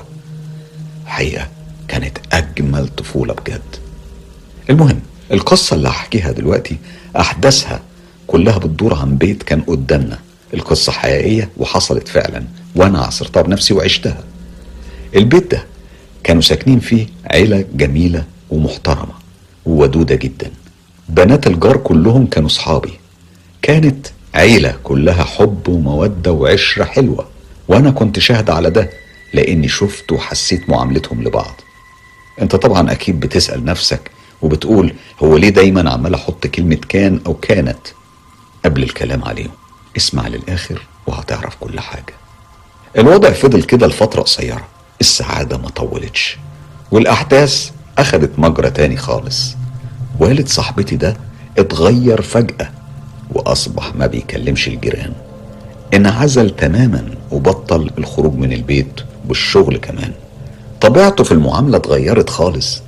بقينا لما نشوفه بنهرب لبسه بقى مش نظيف ومش مهندم وبقى يضرب ولاده ضرب شديد من غير سبب ويجبرهم على إنهم يشيلوا حاجات تقيلة من غير أي رحمة وهم صغيرين. حتى العيد بقى بيعيد قبل الناس سواء كان عيد الفطر أو عيد الأضحى.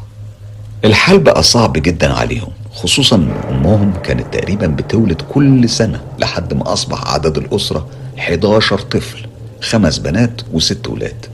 أنا والجيران ما عندناش علم بالأطفال الجداد اللي اتولدوا لكن أنا حاولت أشوف صديقتي اللي هي بنته الكبيرة علشان أساعدها بأي طريقة لأن خروجها من البيت كان شبه مستحيل. فكنت أشوفها صدفة لما تكون واقفة في البلكونة. وأفرح جدا. هي قالت لي بابا منع الخروج علينا ومنعنا من التعامل مع الناس بأي شكل من الأشكال. وقالت لي إنها مكسوفة لأن مامتها بتخلف تقريبا كل سنة. وإحنا ما لقيناش حتى ناكل أو نلبس. والأسرة كبرت. بابا اتجنن ومعرفش ماله. وقالت لي إحنا هنهرب. أيوة هنهرب. وبالفعل أخوها الكبير هرب راح لجدته أم أمه وقعد مع أخواله. وهي قدرت تهرب مع اتنين من إخواتها البنات طبعا بمساعدة الأم. والباقي منهم فضلوا في البيت. السؤال المنطقي طيب أخوالها أو أي شخص ليه ساكتين؟ الإجابة لأنهم كانوا خايفين عليهم من ردة فعله لأنه ممكن يقتل أي حد منهم. مرة كان أبوهم على السطح قصاد الجبل مباشرة وهتشوفوا ده في الصور وشايل معاه بندقية صيد. كان موجهها لأخويا والجرنة اللي كانوا قاعدين في الجبل مريحين ومقابلين بيوتهم من بعيد. فجأة ضربهم بالرصاص. طلقة جت جنب أخويا فوق كتافه وطلقة فوق راس جاري. هو طبعا اتعمد ما يسيبهمش لأنه ماهر ومعروف عنه إنه كان قناص من زمان ومستحيل ما يسيبش هدفه. رعب وخوف ما عرفناش زيه قبل كده. وما عرفناش نعمل إيه ننادي الشرطة ولا نعمل إيه الجيران احتاروا في الموضوع اللي ما يتسكتش عنه ابدا. الحقيقة مراته وعياله هم اللي خلونا نصرف النظر عنهم وبطلنا الجلوس نهائي في الجبل. كنا خايفين لا يعمل مصايب تانية. من مصايب اللي بيعملها كل يوم. لكن في يوم حصلت خناقة رهيبة بينه وبين جارنا. سببها إن جارنا المجنون قفل الطريق. بس يا ريته ما اتخانق معاه. ده كسر له مناخيره وعظمه وبهدله لدرجة إن جارنا أغمى عليه. وهنا إحنا ما سكتناش بلغنا الشرطة على طول. الوضع ما كانش متحمل الانتظار. الراجل كان راح يموت بين إيديه. وفعلا الشرطة جت ومسكوه. ست رجال شرطة حاولوا يمسكوه لكن بدون جدوى. كان بيرمي فيهم شمال ويمين. لاحظنا عليه قوة زايدة وخارقة مش طبيعية. اضطرت الشرطة تجيب مساعدة تانية. وفي النهاية حوالي 12 رجل شرطة ربطوه بسلسلة من حديد وهو نازل عليهم ضرب وشتيمة. والله إحنا اتخضينا من المنظر. يعني كان منظر زي فيلم كينج كونج بتاع القرد العملاق لما ربطوه بسلسلة. لكنهم في النهاية قدروا يتمكنوا منه. بعد ما اتمكنوا منه أخدوه للمركز وحكموا عليه بست شهور حبس. في الليلة دي أنا نمت وحلمت إني رحت أخبط عليهم زي ما كنت متعودة زمان علشان أنده على صاحبتي. لكن اتفاجئت بأبوها هو اللي فتح لي الباب. وكان واخد وضعية جلوس الضفدعة وريحة وحشة كانت خارجة منه. وشفت مراته نازلة من على السلم وقفت جنبه وحطت إيديها على كتفه وكانت بتبص عليا. هي صح مراته شكلا ووجها لكن عينيها كانت سودة تماما ما فيهاش بياض خالص. حتى في الحلم أنا اترعبت ورجعت خطوتين لورا وحسيت إن في حاجة غلط في الموضوع. وهنا صحيت من النوم وأنا فاكرة الحلم كويس. كنت حاسة إن دي إشارة أو علامة لحاجة هتحصل. مرت الشهور وخرج جارنا من السجن وروح لبيته لكنه ما لقاش حد في البيت. قام كسر الباب ودخل. الغريبة إنه ما سألش عن عيلته وعاش لوحده. كنت دايما أراقبه وهو بيخرج الصبح بيجيب قفة مليانة خضار وحاجات تانية. ساعات كان يجيب حوالي 12 أو 13 رغيف عيش وهو عايش لوحده. كانت نفس الحاجات بيجيبها كل يوم الصبح. كنت هموت وأعرف سر الراجل ده. مرت شهور وسنين والجار ده مرض ومات واندفن واتدفن سره معاه. اولاده باعوا البيت واشتروه ناس تانية. الجارة الجديدة ما بنشوفهاش كتير. قلت ممكن دي طبيعتها ورغبتها لكن مع الوقت لاحظت انها بتخرج وتقعد قدام البيت. ودايما مقابلة للشبابيك كأنها هربانة أو حابة تتأكد من حاجة شافتها. كانت بتفضل على الحال ده لحد ما يرجع جوزها من الشغل. في يوم أنا اتشجعت ورحت لها بالرغم من إنها دايما عازلة نفسها عن الجيران. حاولت أتقرب منها وأتكلم معاها وأعرف مالها من غير ما هي تحس أنا نيتي إيه. نية الفضول طبعا. الحقيقة هي رحبت بوجودي معاها لكن بابتسامة مش كاملة.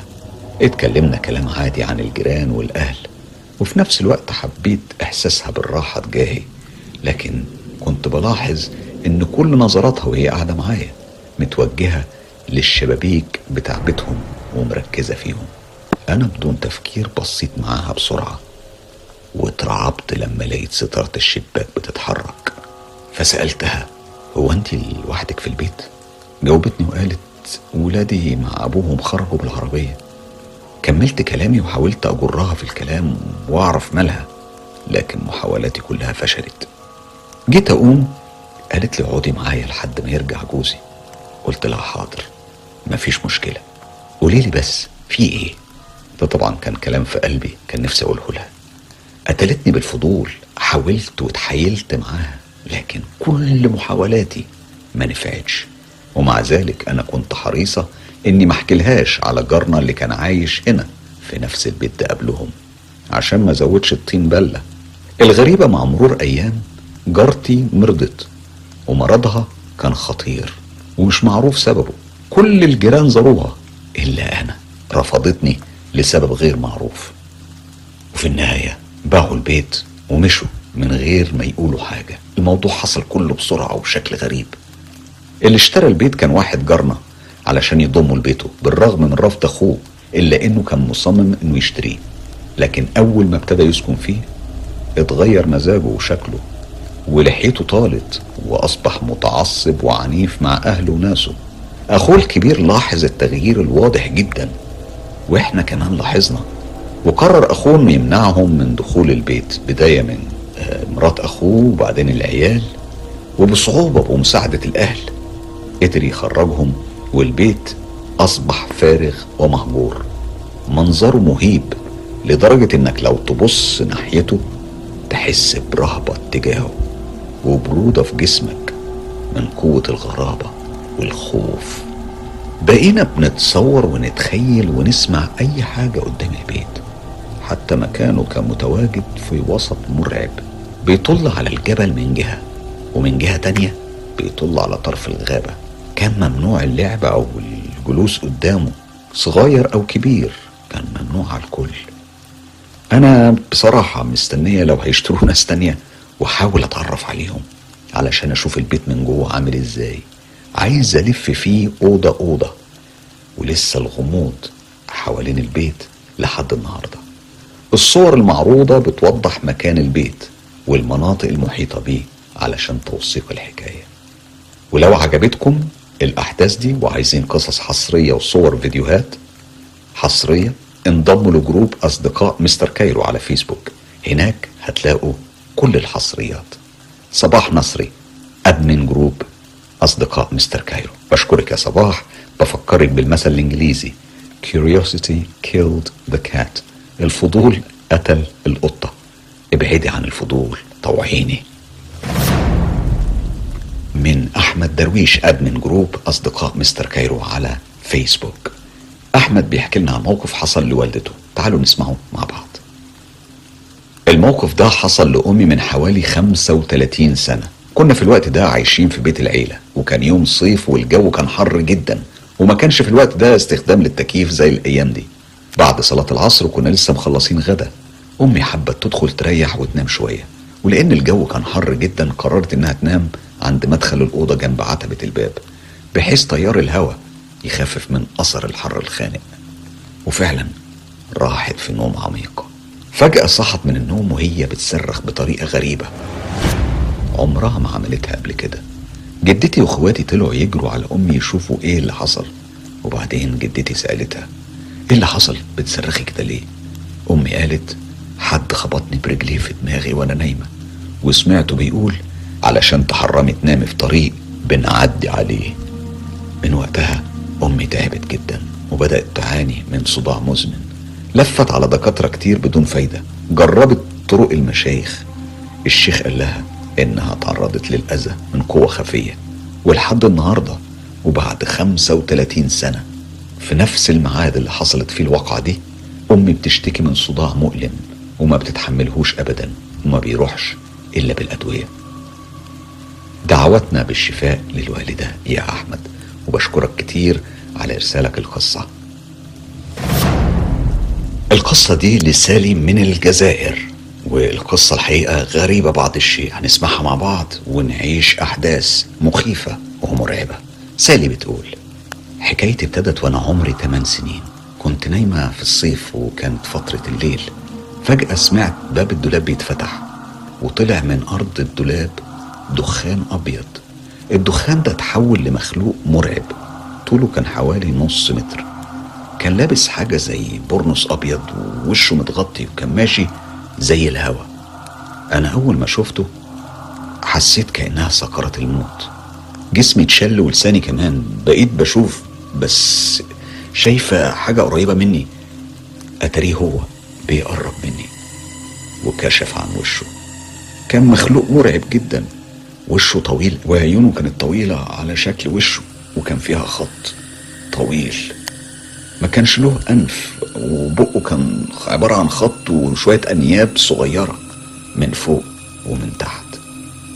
الكائن ده مسكني وفضل يقول لي كلام سريع ومش مفهوم. أنا قعدت أقرأ المعوذات في سري لقيته بيرجع بظهره للدولاب وتحول دخان أبيض ودخل تحت الأرض. وقتها جسمي اتفك بالكامل وصرخت بأعلى صوتي. جالي بابا وأخواتي. وحكيت لهم. بابا قال لي أنت أكيد كنت بتحلمي. فضلت أحلف له وأنا بعيط. وأخواتي نفس الكلام محدش كان مصدقني. وليلتها رحت نمت عند بابا. وفضل يقرأ عليا لحد ما نمت. ومن وقتها كل يوم أربع وليلة الأربع بتتكرر القصة. كأنها فيلم. للعلم أنا عايشة في فرنسا. وقتها صعب جدا إنك تلاقي شيخ متمكن. بس بابا فضل يدور لحد ما جاب شيخ أصوله من الجزائر ربنا يجازيه الخير. فضل يقرأ ويأذن في كل البيت وقال للبابا يجيب ملح ويقرأ عليه المعوذتين وآيات فك السحر ورشهم في زوايا الأوضة وجوه الدولاب. ومن يومها ما شفتش حاجة لحد ما كبرت ووصل عمري ل 18 سنة. كنت يوميها مريضة ولوزي كانت ملتهبة ورحت نمت بدري و... وجت ليلة الاربع نمت نوم عميق وفجأة صحيت على صوت باب الدولاب بيتفتح. قلبي اتقبض وقلت يا رب ما يكونش اللي شفته قبل كده. لفيت وشي بسرعة ولقيت الدخان الأبيض بيطلع. والمخلوق القصير بدأ يظهر من تاني.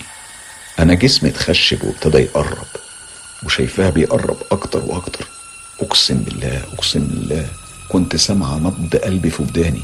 ابتدى ينزل ونفسي بدأ ينقطع. وفجأة دخل بابا.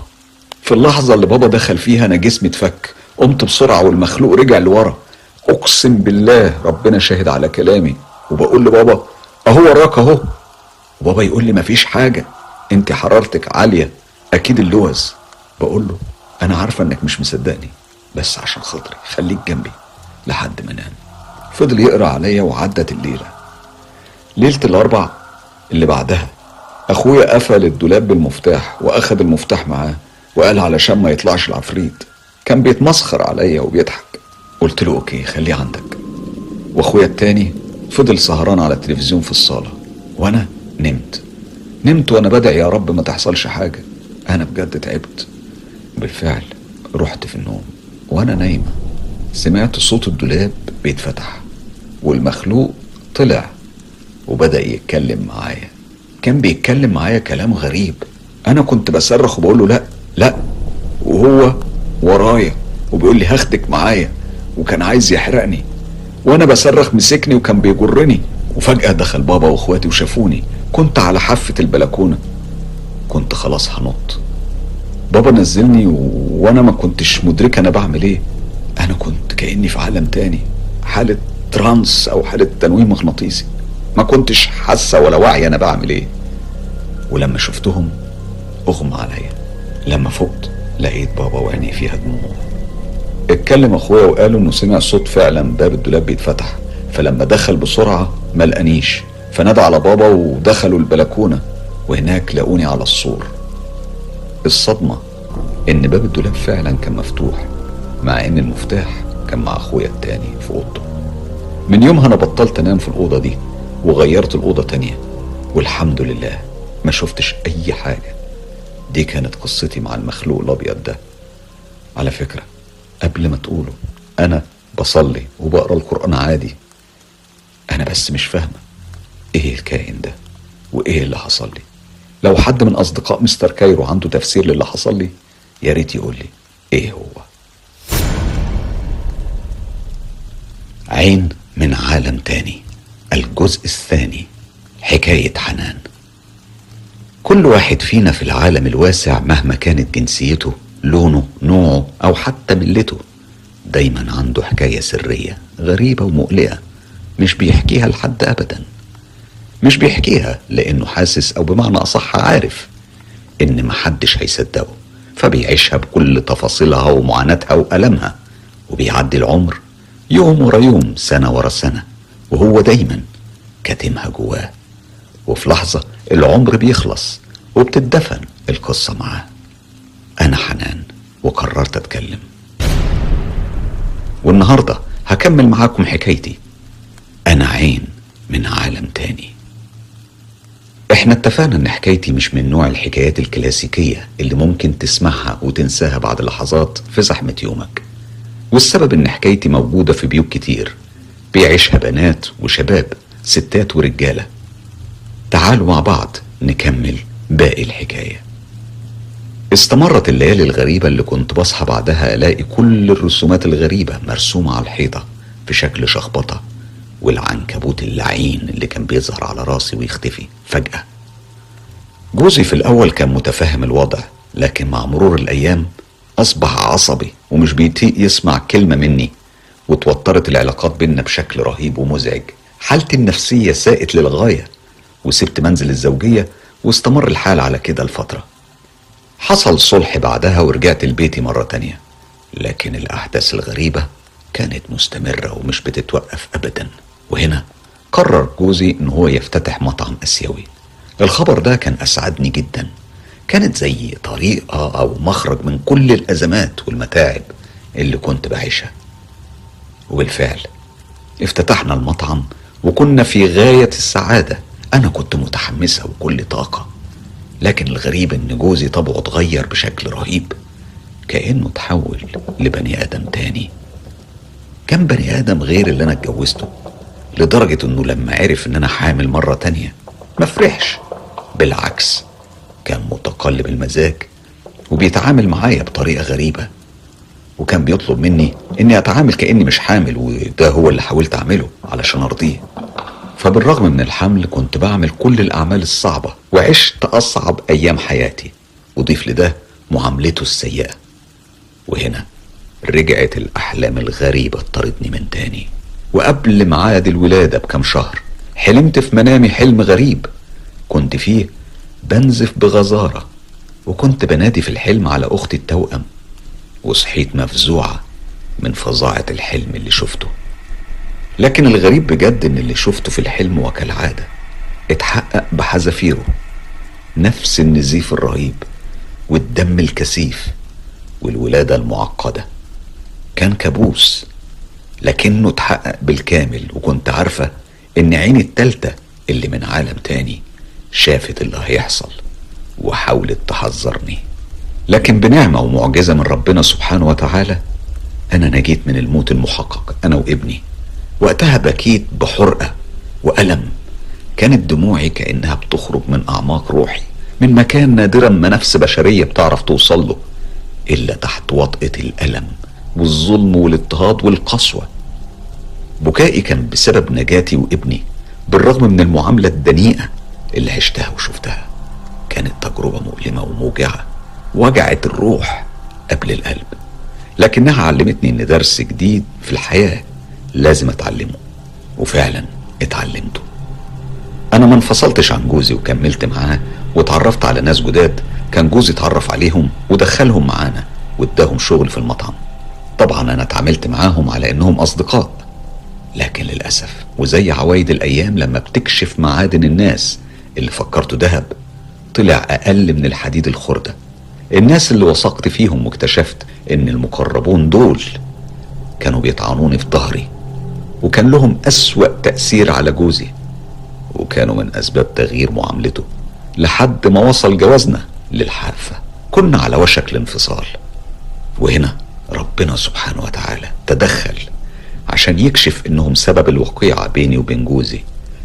أنا مش مهم أحكي إزاي سحر أو غير سحر لأن ربنا طرق غامضة في كشف المستور وجبر المكسور. اللي يهمني أقوله إن بعد الصلح أنا سألت جوزي ليه صاحبك بيكرهني كل الكره ده؟ ده أنا طول عمري كريمة معاه ومع أهل بيته. جوزي كان بيبص لي هو عامل زي اللي كان في حالة تنويم مغناطيسي وفاق منها وعبر لي عن أسفه ووعد إن كل اللي فات انتهى وإننا هنبدأ صفحة جديدة. فقلت له أنا مسامحاك أنت أبو ولادي. ومكانك دايما في قلبي. أما صاحبك ده فأنا فوضت أمري لله في الظلم اللي عمله فيا وفي بيتي. وعارفة إن حقي هيجيلي لحد عندي من غير ما أتحرك من مكاني. عارفين حصل إيه بعدها؟ صاحب جوزي ده اتعرض لحادثة كان بينه وبين الموت لحظات فاصلة. وقتها كان راكب موتوسيكل واصطدم بأتوبيس في صدفة غريبة اتزمنت مع الأحداث اللي حصلت. أنا مش بقول ابدا إن أنا مكشوف عني الحجاب أو ليا كيان حارس أو أي حاجة من الحاجات دي. أنا بس بكرر اللي قلته قبل كده. ربنا له طرق غامضة في كشف المستور وجبر المكسور. برضو اللي حصل ده كان تكرار لكل اللي كان بيحصل لي من صغري. دايما اللي بيأذيني وبيجي عليا بيدفع التمن غالي. جوزي سألني انت دعيتي عليه؟ قلت له لا. إن الله لا يحب الظالمين. بس كده. طبعا إحنا قطعنا علاقتنا بيهم بعد ما اتضحت الرؤية وإنهم كانوا سبب كل المشاكل اللي كانت بيني وبين جوزي. وقلبنا الصفحة وبدأنا صفحة تانية وفصل جديد من فصول حكايتي. عين من عالم تاني. في الفصل ده البداية كانت موجعة زي معظم أحداث الحكاية. المطعم اللي كان في يوم من الأيام الحلم اللي عشنا نحلم بيه لحد ما حققناه. كان مصدر للمشكلات اليومية. والبيت كمان بقى عبارة عن كوابيس وخيالات ملهاش أول من آخر. لمبات النور كانت بتفرقع لوحدها وتتحرق. الجيران كانوا دايما في صدام معانا. وتوالت المشاكل وفشلنا في إدارة المطعم. وخسرنا فلوسنا كلها.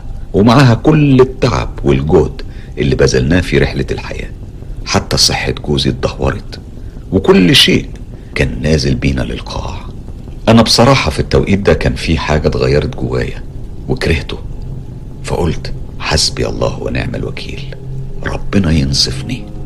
وبالفعل حصلت حاجات لكن أنا كمان دفعت تمن غالي. علشان كده دايما بقول خلي بالك وانت بتدعي. أيامها والدي الله يرحمه كان لسه عايش وشاف حلم غريب فقال لوالدتي جوز بنتك هيحصل له حاجة لأن بنتك دعت عليه. أنا بصراحة ما دعتش أنا بس حطيت همي وألمي ووجعي بين إيدين الرحمن وطلبت منه ينصفني وقد كان. لكن زي ما قلت أنا شاركت في دفع الثمن خسرنا كل حاجة وجوزي صحيا كان المرض أنهكه على الآخر. أنا بالرغم من كل المعاناة والألم ما تخلتش عنه. الأمور وصلت لمرحلة ما كانش فيه إمكانية لتوفير المتطلبات الأساسية للحياة. فاضطريت أرجع بيت أهلي علشان أوفر لولادي سبل الحياة الكريمة. أما جوزي فكرمته منعته من إنه يشاركنا الإقامة في بيت والدي. فكنت بضطر أبعت له فلوس علشان يعرف يعيش هو كمان. الأحداث دي حصلت في 2010 ودفعنا تمن غالي قوي أنا لحد النهاردة مش مستوعبة إزاي عدت المرحلة دي من حياتنا. لكن مرة تانية فيه رسالة مهمة هنا. كل شيء صعب له نهاية. وتمر الأيام ويوصلني خبر إن أختي التوأم اتخطبت في أسبانيا وإنهم هينزلوا المغرب عشان يكملوا مراسم الجواز. أنا فرحت لأنها كانت سعيدة وبالفعل هي جت المغرب ومعها خطيبها. وهنا كانت المفاجأة. أول ما شفته مرتحتش أبدا. مش مسألة شكل لا كانت روحه مش مريحة. وهنا اتكلمت مع أختي وقلت لها بصي الشخص ده ما يستحقكيش. هي استغربت كلامي ورجعت بتسألني ليه؟ كررت عليها. افسخي الخطوبة أحسن لك. وانت لسه على البر. زعلت مني وقالت لي دي حياتي وأنا حرة فيها وما تتدخليش في حياتي ابدا. أنا عيني اللي من عالم تاني كانت شايفة اللي هي مش شايفاه. أنا كنت مقتنعة إن الشخص ده إنسان خبيث لكنها ما صدقتنيش. وحصل بينا مشادة كبيرة. بعدها طلبت منها تسامحني واتأسفت لها. وقلت لنفسي أنا ماليش دعوة بالموضوع ده. هي حرة. بالفعل هي سافرت هي وجوزها وبعد إتمام الجواز. علاقتنا اتدهورت لفترة لكن مع مرور الأيام انكشف المستور وبدأ يبان. بدأت أختي تتصل بيا وتشتكي من جوزها والتصرفات الخبيثة اللي بيقوم بيها. في الأول أنا كنت بحاول أصبرها على اللي بيحصل. وفي يوم سافرت أختي الصغيرة عندهم لكنه ما عملهاش معاملة طيبة. بالعكس اتصرف معاها تصرف دنيء. ولما عرفت باللي جرى أنا كلمت أختي التوأم وبلغتها لكنها اختارت تصدقه هو فخيرتها بين أهلها وجوزها فكان اختيارها لجوزها واتخاصمنا وقلبي حزين عليها وعلى مصيرها لأني اتأكدت إن جوزها ساحر. أما إزاي اكتشفت؟ أنا لما شفت صورها وفيديوهاتها لقيت ملامحها اتغيرت بقت دبلانة وشعرها متقصف وخفيف. أختي اللي كانت تشبه ملكات الجمال. كانت انتهت صورتها الجميلة وتحولت لشبح من غير روح. أختي نفسها هي اللي اكتشفته وعرفت حقيقته. مرة بتفتح التلاجة لقت إزازة غريبة في أقصى جنب من جوانب رف التلاجة. لما خرجتها وفتحتها لقت ريحة مقرفة طالعة منها. وجواها كان في صورة لأختي الصغيرة. وقتها اتصلت بيا وحكت لي على حاجات فظيعة. أنا شكرت ربنا سبحانه وتعالى على إنها فاقت من غفلتها.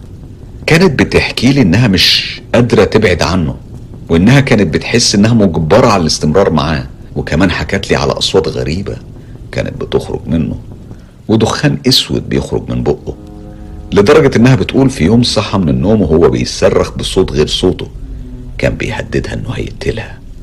لكن رحمة الله واسعة وقدرته الجبارة والقادرة على كل شيء هي اتخلصت منه. ومن المأساة اللي عاشتها معاه. وانتهى كابوسها معاه. وهي دلوقتي متجوزة وسعيدة من أربع سنين. وانتهى فصل مؤلم من فصول حكايتي جوزي استرد صحته وعافيته بعد معاناة. استمرت حوالي 8 شهور. واعتذر عن كل المشاحنات والمشاكل. اتحسنت حالته المادية كمان وبدأ يعاملني معاملة طيبة. وفي يوم كنا بنتفرج على فيلم. وقتها لاحظت دم بينزف من الشاشة. أنا استغربت جدا فسألت جوزي أنت شايف اللي أنا شفته؟ لكنه قال إنه ما شافش حاجة. طلبت منه يرجع اللقطة لكن الغريبة ما كانش فيه أي لقطة بتدل على وجود دم. ليلتها بدأت تتكرر الكتابة الغريبة على الجدران كل ما بصحى. وأحيانا كنت ألاقي بنت صغيرة وأنا نايمة بتحط إيديها على وشي وبعدها بتتلاشى تماما وبتختفي. الأوضة عندي كانت بتبقى باردة بشكل ملحوظ واللمبة دايما بتتحرق وعمرها قصير. ده غير إني كنت بشوف خيال لازق في باب أوضتي ما بشوفش منه غير عينين شبه عيون القطط مرة تانية صحيت حوالي الساعة 2 الصبح وكنت متضايقة لأني فكرت إن ابني محمد لسه صاحي وبيلعب في أوضته. فقمت ورحت لأوضته كان باب الأوضة مفتوح وهو قاعد على الآيباد بتاعه. لكن لما قربت منه كان اختفى. رحت على سريره لقيته في سابع نومة. مرت الأيام وجه الشهر الكريم شهر رمضان. كنت بقرأ القرآن وأصلي صلاة التراويح. وأفضل قاعدة لحد صلاة الفجر. بعدها دخلت نمت. وهنا حصل لي شيء عمره ما حصل في حياتي كلها. في لحظة جسمي كله اتشل بالكامل. ما كنتش قادر أتحرك. لساني بقى تقيل جدا. الضلمة كانت بتحوطني من كل الجوانب. بصراحة حسيت إنها لحظة وفاتي. عينيا كانت تقلت وهنا بدأت أقرأ القرآن في سري. في اللحظة دي شفت موج من ضوء أصفر كثيف بيدخل من الشباك ملأ المكان من كل الجوانب. سبحان الله. الضوء ده كان كأنه كائن حي بيمشي في الأوضة كلها. وكل ما كان الضوء بيزيد كل ما جسمي كان بيبقى خفيف والسواد كان بيتلاشى. وأبدأ أستعيد روحي تاني. أنا معرفش الضوء ده جه منين لكنه خرج من الشباك زي ما دخل. كان يوم استثنائي بالنسبة لي وتجربة فريدة من نوعها. حكيت لأمي على اللي حصل قالت لي دي من رحمات الرحمن. دايما خلي يقينك متعلق بالله سبحانه وتعالى. هو لوحده اللي يقدر يفك كربك وينور بصيرتك ويملأ قلبك بالفرحة. بتستمر الأحداث الغريبة وفي ليلة من الليالي كنت بتقلب في سريري وكان ابني نايم معايا. اتفاجئت بوجود كائن غريب لكنه على شكل إنسان. شفت رؤى عين مش خيال. كان لابس بلطو أبيض وكان بيبتسم لابني وبينحني كأنه بيتكلم معاه. لكن لما بصيت على ابني لقيته في سابع نومة. فقعدت أقول لا إله إلا الله أقسم بالله العظيم إني شفته وجها لوجه. وهو اللي اترعب وخاف وأنا بقول لا إله إلا الله. اتبخر في مكانه. أنا ما كنتش قادر أنام بعدها. فضلت أقرأ المعوذتين وآية الكرسي. لحد ما رحت في النوم. في النهاية دي كانت مقتطفات من قصة حياتي. فيها كتير من الأحداث اللي جايز تكون عادية لكن فيها إشارات وإلهام كتير. والأهم إنها كلها حقيقية وصادقة مية في المية ومن غير أي مبالغات. كمان جايز ما تكونش زي باقي قصصك الرائعة لكنها حصلت فعلا. واللي بشوفه وشفته فسره لي واحد من مشايخ السعودية وقال لي إني ممسوسة واداني بعض النصايح الرائعة اللي خففت من حدة كل اللي بعيشه بشكل كبير. الأهم من كل ده إنه برغم كل الوجع وبرغم كل الألم إلا إن يقيني بالله كان هو العين اللي من عالم تاني اللي بتخليني أشوف اللي معظم البشر مش بيشوفوه. بشكركم على استماعكم ليا بس يا ترى مين فيكم دلوقتي اللي قرر يتكلم.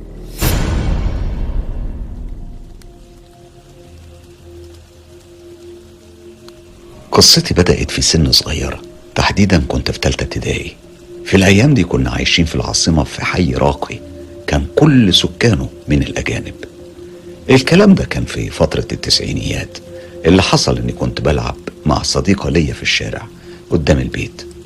لما لاحظنا إن في شخص بيتابعنا كل ما نروح في حتة. وكل ما بنتحرك كان بيجي ورانا.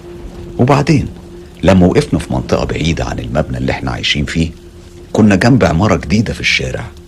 وقتها لقينا الشخص ده بيقرب مننا وبدأ يتكلم معانا. كان بيبص لي بطريقة غريبة وهو بيقول لي أنت مش جزائرية أكيد أنت أكيد أسبانية. وبعدين لقيته بيطلع لعبة من جيبه. كانت لعبة إلكترونية. اللعبة دي كانت غالية. أنا بصراحة خفت منه بس صاحبتي راحت أخدتها منه فقال لها تعالي. تعالي معايا. هجيب لك لعب تانية كمان زي دي. صاحبتي وافقته ومسكت ايديه واتحركوا. أنا ما كنتش فاهم الراجل ده مين وعايز إيه بس بكل براءة الأطفال أنا مشيت وراهم. لقيته واخدها وداخل بيها عمارة ونزل تحت السلالم. لما لقاني جيت وراهم ناداني وقال لي تعالي تعالي انت كمان ليكي لعبة زيها. وبعدين قال لي صاحبتي بصي بقى علشان نعرف نلعب وننبسط بالألعاب اللي هنا. خد الفلوس دي وروح اشتري لنا شوكولاتة وبسكوت. وبعدين استنى لما مشت. بعدها مسك إيديا وبدأ يحاول يعتدي عليا. أنا قاومته بكل شدة. فجأة وأنا بقاومه بدون أي مقدمات. لقيته بيقع على الأرض وراسه كلها دم. أنا كنت مش فاهم حاجة وهنا ببص لقيت في كائن جميل جدا. جماله كان مش طبيعي.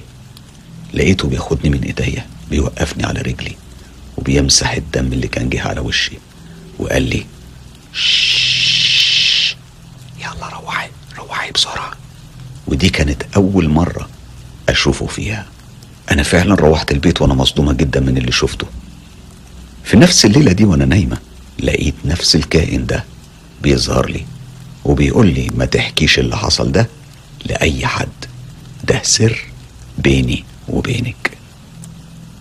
مرت الأيام بعدها بدون أي اتصال أو تواصل مع الكائن ده أو غيره. الحياة كانت رجعت لطبيعتها لحد ما في يوم كنت بعدي الشارع وصدمتني عربية صدمة مميتة. الغريبة إن ما حصليش أي حاجة ولا حتى خدش. وبعدها بدأت تتكرر معايا حوادث ومواقف من غير ما يحصل لي أي ضرر. واستمر الكلام ده لحد ما كبرت ودخلت المدرسة الإعدادية. وكان دايما معايا من غير ما أعرف هو اسمه إيه. أنا من الأمازيغ. بس أهلي كلهم من مواليد العاصمة. جدي أبو والدي شهيد. عمري ما عرفته ولا شفت صورته. في العشرية السوداء في الجزائر واللي كانت في فترة التسعينيات أهلي قرروا إنهم يهربوا من العاصمة للأرياف. وقتها نقلنا البيت قديم من بيوت الأجداد في ولاية بجاية. وأول ليلة ليا هناك. أول ما غمضت عيني علشان أنام شفت جدي واقف ولابس لبس العسكريين وشايل بندقية لكنه كان واقف بيبص عليا. لما الصبح طلع أنا جريت على جدتي وحكيت لها على اللي شفته. طلبت مني إن أنا أوصفه لها فوصفته بكل ملامحه. وقتها جدتي استغربت جدا وقالت لي صح هي دي ملامحه تماما. ومن يومها وأنا بقيت بشوفه على طول خصوصا لو كنت زعلانه كبرت ووصلت لسنة تالتة إعدادي وكانت المدرسة بعيدة عن البيت تقريبا بحوالي 3 كيلو. الطريق كان عبارة عن أول ما بتمشي فيه مقبرة وبعدها في غابة صغيرة وبعدين مقبرة تانية وبعدين غابة كلها أشجار صنوبر وشجيرات صغيرة من الضرو أنا بعت صوره عشان تتخيلوا المنظر. كمان في نفس المنطقة في سفح جبل ووادي كله قصب. وبعدين في هضبة عالية بعدها في شجيرات تين شوكي ومقبرة تالتة. بعد ما بتمشي شوية في حقول من القمح والشعير وطريق طويل. بعد كل ده بتوصل للمدرسة الإعدادية. طبعا الوصف أكيد بيخليكم تستغربوا إزاي ده يكون طريق مدرسة. لكن هو ده كان حالي. وهو ده كان الطريق اللي كنت بمشيه في طريقي للمدرسة كل يوم تخيلوا. لكن الأيام دي كان الكائن الجميل اللي كان بيظهر لي اختفى. ومعدتش بشوفه. اللي كنت بشوفه دايما كان جدي. في طريق المدرسة كنت بروح دايما مع بنت عمي وأخوها. كنا دايما نخرج من البيت على حوالي الساعة ستة الصبح. الطريق كان بياخد مننا حوالي ساعة ونص مشي. فكنا على طول بنروح مع بعض. مرات وأنا ماشية رايحة المدرسة كنت أحس إن الكيان الجميل ده موجود بس ما كنتش بشوفه. بكون حاسة بحضوره وبس. لحد ما في يوم من الأيام كان عندنا مدرسة وأنا كنت نايمة ومستغرقة في النوم وبعدين سمعت خبط على الباب. وحد بينادي عليا فقمت من النوم على صوت بنت عمي بتنادي. وهي بتقول يلا إحنا اتأخرنا. فلبست لبس بسرعة وقلت لماما إن أنا رايحة وخرجت. المهم لما خرجت بره البيت ببص ما لقيتش بنت عمي فريدة. قعدت أنادي على اسمها بصوت عالي. لقيتها بترد عليا وبتقول لي أنا هنا تعالي. أنا عند الجبانة. تقصد القبر الأول. قلت لها ماشي أنا جاية. وطلعت أجري في طريقي للقبر. لكن وأنا بجري لاحظت إن في ديب واقف بيبص عليا. أنا ما خفتش منه وكملت طريقي عادي لحد ما وصلت لبنت عمي. بس هنا لاحظت إنها كان فيها حاجة غريبة شوية. كانت لوحدها وشكلها كان فيه حاجة متغيرة. معرفش فيها إيه. فسألتها أمال أخوكي فين؟ ما ردتش عليا وفضلت ماشية. أنا ما اهتمتش إن أنا أسأل تاني وكملت ماشي معاها لحد ما وصلنا الوادي. هنا لقيتها وقفت لوحدها وبتتمتم بكلام ما فهمتوش. أنا استغربت جدا منها بس برضه ما خفتش. كل ده كان بيحصل والديب اللي كنت شفته عند القبر كان ماشي ورانا. أنا أخدت بالي وكنت بفكر هو ماشي ورايا ليه. لكن وقتها كنا وصلنا للغابة الأولى. هنا لقيت بنت عمي بتعمل حاجة غريبة قوي. لما وصلنا هناك لقيتها بتشدني من شعري بطريقة خلتني أصرخ وقعدت تبحلق لي. خلتني بجد أخاف منها. هنا الديب ده جرى وعمل حاجة غريبة جدا. جه وقف قدامي بيني وبينها. بعدها أنا كملت طريقي وأنا عمال أفكر. وإيه اللي جرالها هي ليه بتعمل كده؟ لما حاولت أكلمها برضه ما كانتش بترد عليا. لكن وإحنا ماشيين ولما وصلنا للمقبرة التانية بنت عمي خطفت مني محفظتي ورمتها في وسط المقبرة. وهي بتتمتم. بصراحة أنا خفت جامد جدا وما كنتش عارفة أتعامل مع حركاتها الجنونية دي. لكن الذئب في اللحظة دي عمل حاجة غريبة. لف وجه قدام بنت عمي وبدأ يزمجر كأنه بيحذرها. أنا أخدت في بعضي وجريت ودخلت وجبت محفظتي ورجعت. بعد ما رجعت بصيت لها بكل غضب وسبتها وكملت طريقي. لما وصلت للوادي اللي كان كله قصب وشجيرات نبات المستكة المعروف بالضرو شفت شخص هناك بيشرب مية ولما حس بيا وقف. لما وقف لقيته أصبح طويل جدا. ومرة تانية لقيت الذئب نفسه بيجري عليه وبيهاجمه وأنا طلعت أجري بس الهضبة كانت عالية قوي فما كنتش عارفة أجري. كنت سامع صوت معركة رهيبة وكان في صوت ذئاب تانية دخلت في المعركة. دورت حواليا ما لقيتش مكان أستخبى فيه غير شجيرات التين الشوكي. بسرعة دخلت واستخبيت بين الشوك. كنت حاطة إيدي على وشي وأنا قاعدة في الوضع ده والخوف والرعب شال حركتي سمعت صوت بيوشوشني وبيقول لي انت سيليا انت سيليا بنت مليكة. رفعت راسي بهدوء شديد. شفت كائن كان في منتهى الجمال. حاجة تخطف العين والروح. أنا رديت أيوة أنا هي. قال لي تعالي معايا. ومسك إيدي وأخدني معاه ودخلنا جوه شجرة زيتون كبيرة وقديمة. قال لي اللي كنت معاها دي انت تعرفيها؟ رديت عليه وقلت له أيوه دي بنت عمي. قال لي لا دي مش بنت عمك دي شيطان. أنا لما قال لي شيطان بصراحة أنا مت من الرعب. سألته عن اسمه قال لي على اسمه. بس بعتذر طبعا مش هقدر أقول لكم على اسمه. المهم قال لي لو أي حاجة حصلت لك أو عايزة تيجي عندنا قولي اسمي وبس. بعدها لقيت نفسي في البيت وبدأت تحصل معايا حاجات زي الرؤية. أي حاجة كنت أقولها أو أحلم بيها كانت بتتحقق. جدتي خدت بالها من اللي بيحصل لي. ومرة كنت أنا وجدتي لوحدنا وفي قعدة صفا بنتكلم لقيتها بتبص لي بعينيها الحنينة وبتقول لي قولي لي بقى. انت إيه حكايتك؟ أنا لاحظت لما بتكوني قاعدة لوحدك دايما بيكون في ديب قاعد معاكي. هنا أنا ما قدرتش على نفسي وفتحت قلبي وحكيت لها على كل حاجة من البداية لحد النهاية. بعدها جدتي ضمتني ومسحت على شعري بإيديها وقالت لي اسمعي انت من الجيل التلاتين للعيلة وأول أجدادك كان عنده مشكلة عويصة واستعان بالجن من قبيلة الذئاب. وكان العقد والاتفاق اللي بينهم إن الجيل التلاتين هيكون ليهم.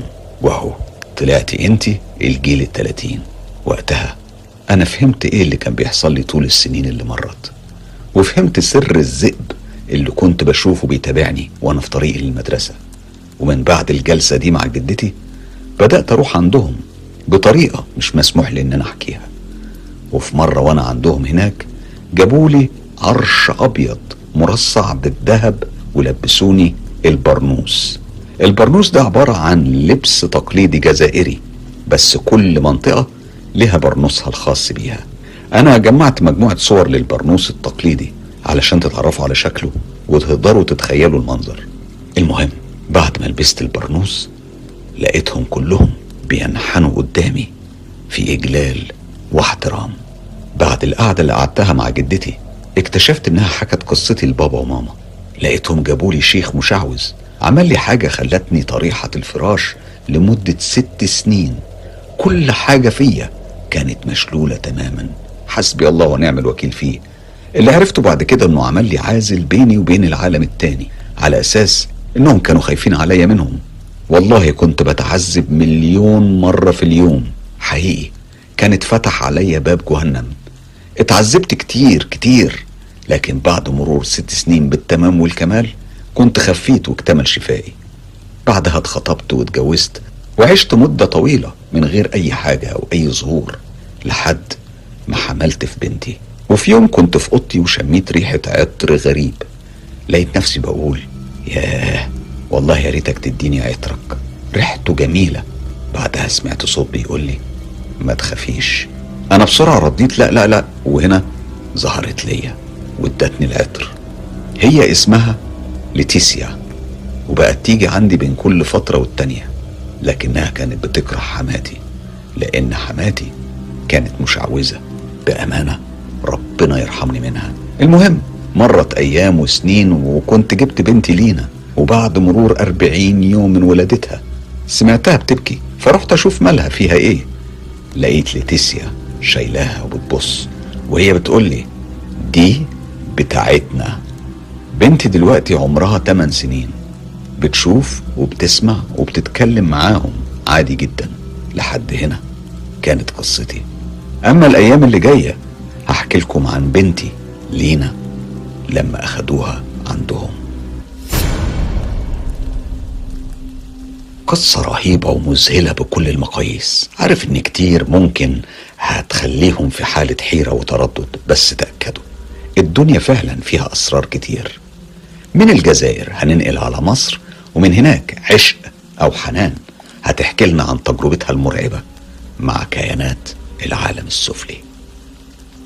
عشق أو حسب اسمها الأصلي حنان بعتت لي مجموعة رسائل صوتية بتحكي لي فيها عن تجربة من نوع خاص عنوانها الرئيسي الغموض والأجواء المرعبة لكن بين تفاصيلها في مشاعر إنسانية تخلينا نتعاطف مع الإنسان اللي بيمر بمحنة خصوصا لو كان من أسبابها تداخل كيانات من عالم غريب ومخيف في حياتنا بشكل مؤلم وموجع بيهدد استقرارنا.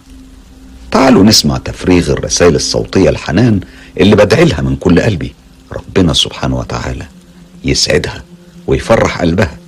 حقيقي كتير مننا مش مقدرين نعمة راحة البال.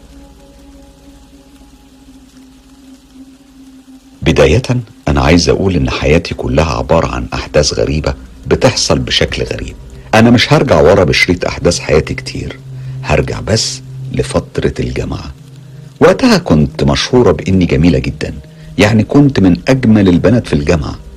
ووقتها برضه الخطاب كانوا كتير جدا لكني كنت برفضهم. لغاية ما ارتبطت بزميل ليا وتقدم لي وخطبني. المشكلة إن زميلي كان له قرايب في صعيد مصر. كانوا عايزينه لبنتهم وبسببهم خطوبتي فضلت متعلقة ثلاث سنين. في خلالها كان حصل نوع من الفتور الغريب في العلاقة بيني وبينه. كان كمان زي ما يكون رافضني ومش عارفة ليه. وأنا كمان كنت رافضاه واستمر الوضع ده لحد ما انتهت قصتنا بإننا أتممنا الجواز. اتمام الجواز كان بالإجبار من والده ووالدي. بالرغم من إن ولا أنا ولا هو كان لينا رغبة في إتمام الجواز. يوم الزفاف الأقارب والأغراب كانوا شايفين حاجة غريبة. كانوا شاهدين على أغرب حفله جواز العريس والعروسة قاعدين في الكوشة وكأنهم اتنين شياطين أغراب مش طايقين بعض وما بيكلموش بعض. كل ده بالرغم من كنا كنا قصة حب مشهورة استمرت ست سنين. كان بينضرب بينا الأمثال. المهم بعد الفرح وإتمام مراسم الزفاف وإحنا طالعين على شقتنا في العمارة بتاعتهم لسه داخلين العمارة. اتفاجئنا بالنور بينقطع عن العمارة. والغريبة إن ده حصل للعمارة دي بس مش في باقي الشارع. طبعا الليلة الأولى من الزفاف هو نام في مكان وأنا نمت في مكان والعلاقة الزوجية ما تمتش. طول الأسبوع الأول من الجواز. وما كانش فيه أسباب واضحة لده. تقريبا حسب كلامه أنا كنت بكون ظاهرة قدامه في صورة بشعة جدا آه، أو حسب جملته كأنه شايف عفريت قدامه لدرجة إنه مرة صحى من النوم بيقول لي أنت عفريتة أنت مش بشر. أنا عارف إنك بتعملي لي أعمال وبتعملي لي أسحار. ده بالرغم من إني ولا بعرف الحاجات دي خالص ولا ليا فيها. إحنا أسرة مسالمة وفي حالها. والدتي ست طيبة وأنا أصغر إخواتي. وكلنا بعاد كل البعد عن المسائل دي. واحد من أصحابه عرف في الوضع ده فأخدوا الشيخ من المشايخ. بعدها لقيته راجع ومعاه بخور وحاجات غريبة. بعد ما ولعه اداني حاجة وقال لي أشمها. بعدها تمت العلاقة الزوجية لأول مرة لكنها كانت علاقة فترة جدا كلها برود مش طبيعي. وبعدها بيومين اتخانق معايا خناقة رهيبة قام بعدها بتكسير الشقة ومش بس كده. ده طردني منها. باباه اتدخل واخدني اعيش عندهم لحد ما هو يهدى. وقال لي مش معقولة يا بنتي تروحي لبيت أهلك وأنت متجوزة بقالك عشر أيام بس.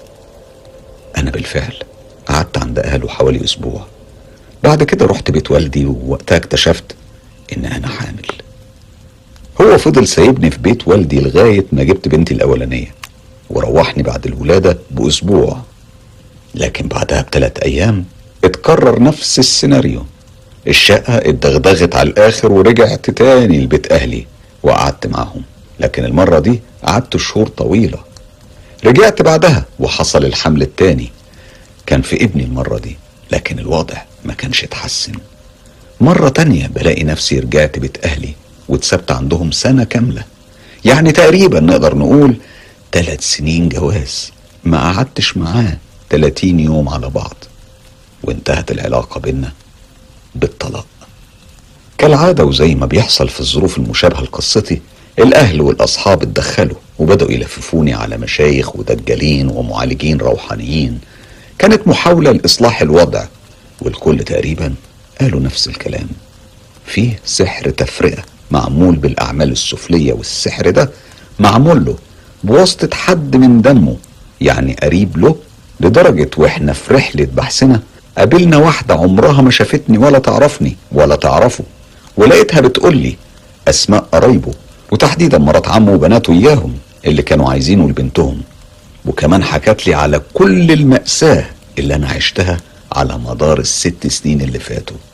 قالت أسمائهم ووصفت كل اللي كانوا بيعملوه بالتفصيل. أنا بالنسبة لي في آخر سنة كنت تمسكت بإني أقعد في بيتي وما أروحش بيت أهلي. أنا فكرت إن ده ممكن يعني يهدي الأمور شوية. الشقة واسعة هو ممكن يستقل بنفسه ويروح ويجي براحته وأنا أعيش بولادي. لكنه رفض وراح يقيم عند والدته. وفعلا هو قضى عندها سنة ما شفتهوش فيها خالص. وقتها أنا اتنقبت وما كنتش بخرج غير لزيارة أهلي مرة واحدة كل أسبوع. لكن قبل الطلاق بأسبوع كان حصل لي حاجة غريبة جدا. أنا طبيعي كنت ببيت بولادي في الشقة. كانوا بنتين وولد. كنت ببات لوحدي بيهم فكنت ببقى قلقانة وعايز أحس بونس. فكنت دايما أنام مع الولاد. ما كنتش بدخل أوضة النوم أبدا. أنا يمكن ما دخلتهاش غير كام مرة في المرات القليلة اللي كنا بنتصافى فيها. فكنت بنام في أوضة الأطفال وتحديدا مع بنتي الصغيرة. عمرها كان ساعتها شهرين. كنت على طول بفتح الشباك اللي فوق السرير علشان أحس بونس. وأنام والشباك ده مفتوح. في الليلة دي أنا نمت نوم عميق قوي وحلمت إن في نور قوي جدا داخل من الشباك. فقمت أبص من الشباك لقيت كل العماير والمباني اللي حوالينا وقعت واتهدمت. كأن في زلزال رهيب حصل أو في تشبيه أوضح كأننا بقينا يوم القيامة. الدنيا كلها اتهدمت من حواليا. طبعا أنا كنت بنام نوم متقطع لأن البنت كانت بتصحى وبتحتاج نهتم بيها. فاللي حصل إني نمت نص ساعة. في النص ساعة دي حلمت بأحداث تقريبا مدتها ست ساعات كاملة. الأحداث دي تقريبا هي اللي حصلت في العشرين سنة اللي عشتهم بعد كده. كل حاجة شفتها في الحلم ده كانت بتتحقق بالتفصيل وبالأماكن والأشخاص. يعني أنا شفت شريط حياتي في حلم. شفت ولادي وأنا بجري بيهم ومش لاقية مكان أروحه. وده اللي اتحقق فعلا.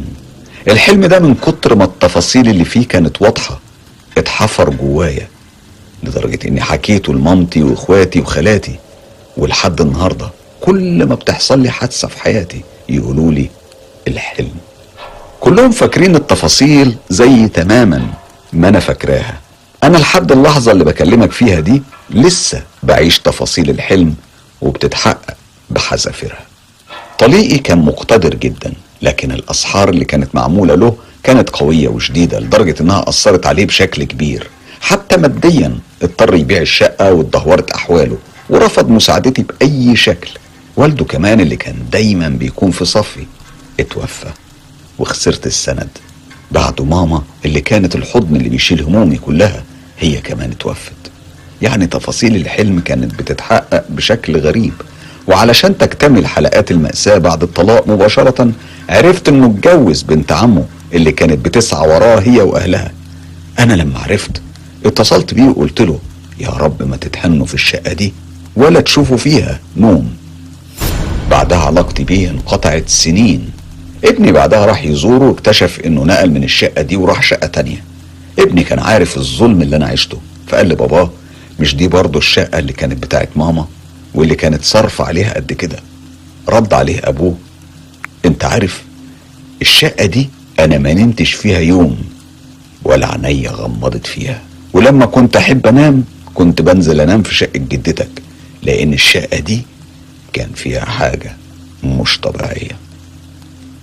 بعد تجربة طلاقي كان ليا جارة عندها مشاكل كتير مع جوزها وكانت جايبة ساحر عندها في البيت عشان يحل المشاكل اللي بينهم فلقيتها بتقول لي عايزاكي تحضري الجلسة.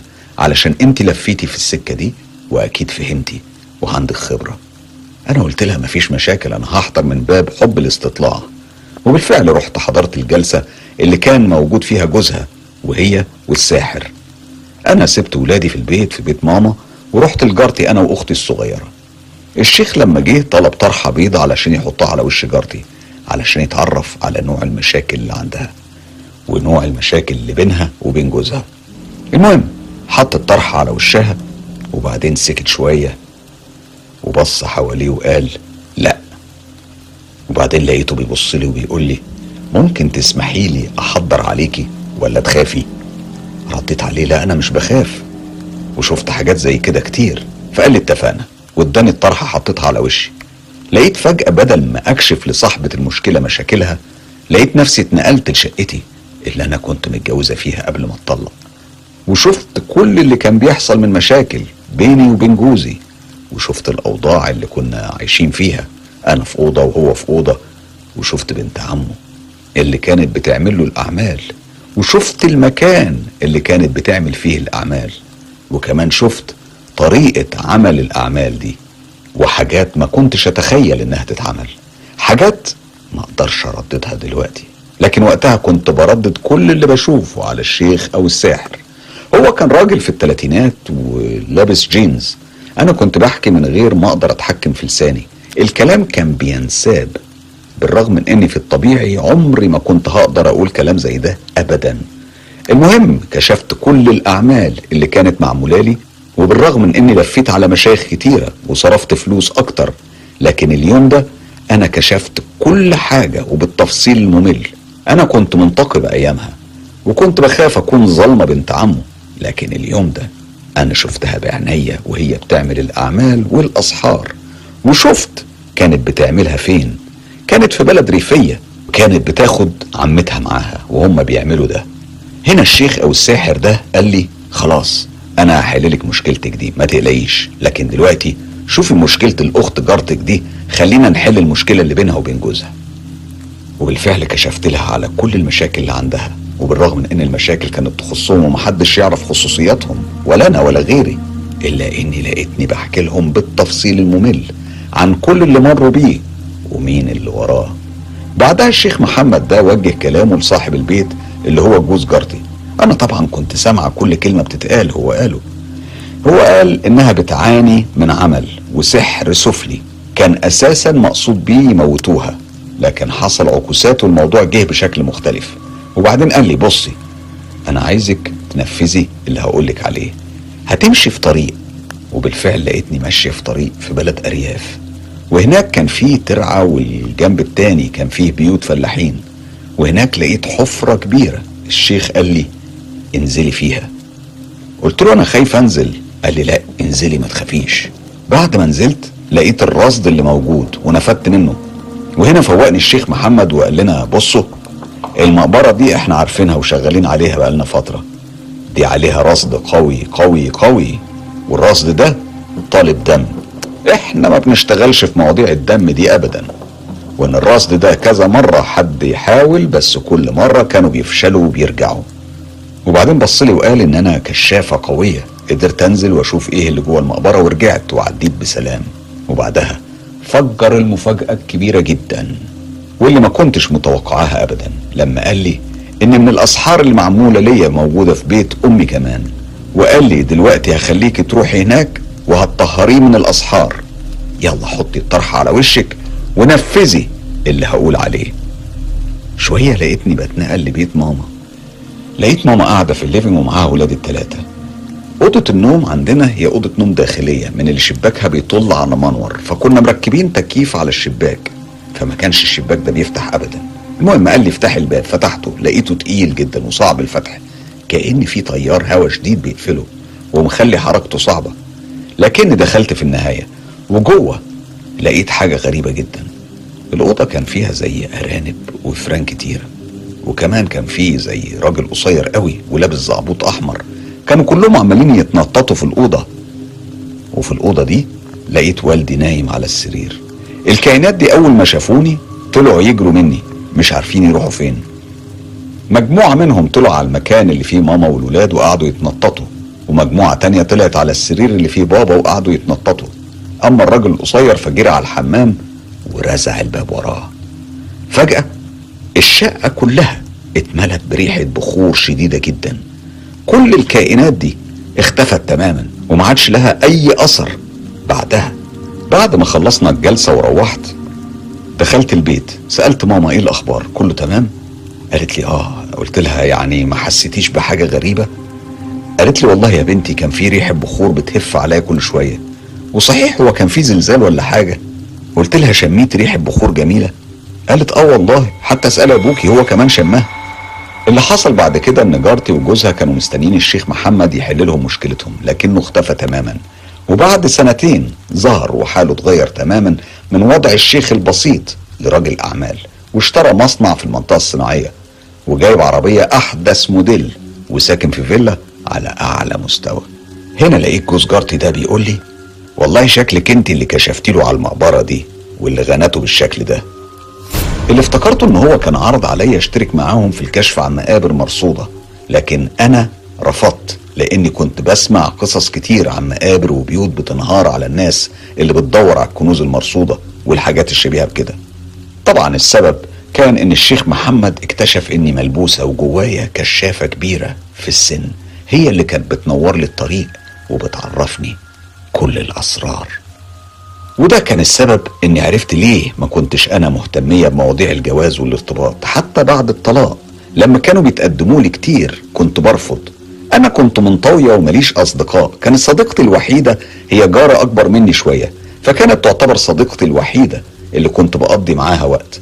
هي كانت غاوية قراية الفنجان فكانت دايما تعرض عليا إن إحنا نقرأ الفنجان سوا. بس أنا كنت برفض لأني كنت بشوف فيه حرمانية.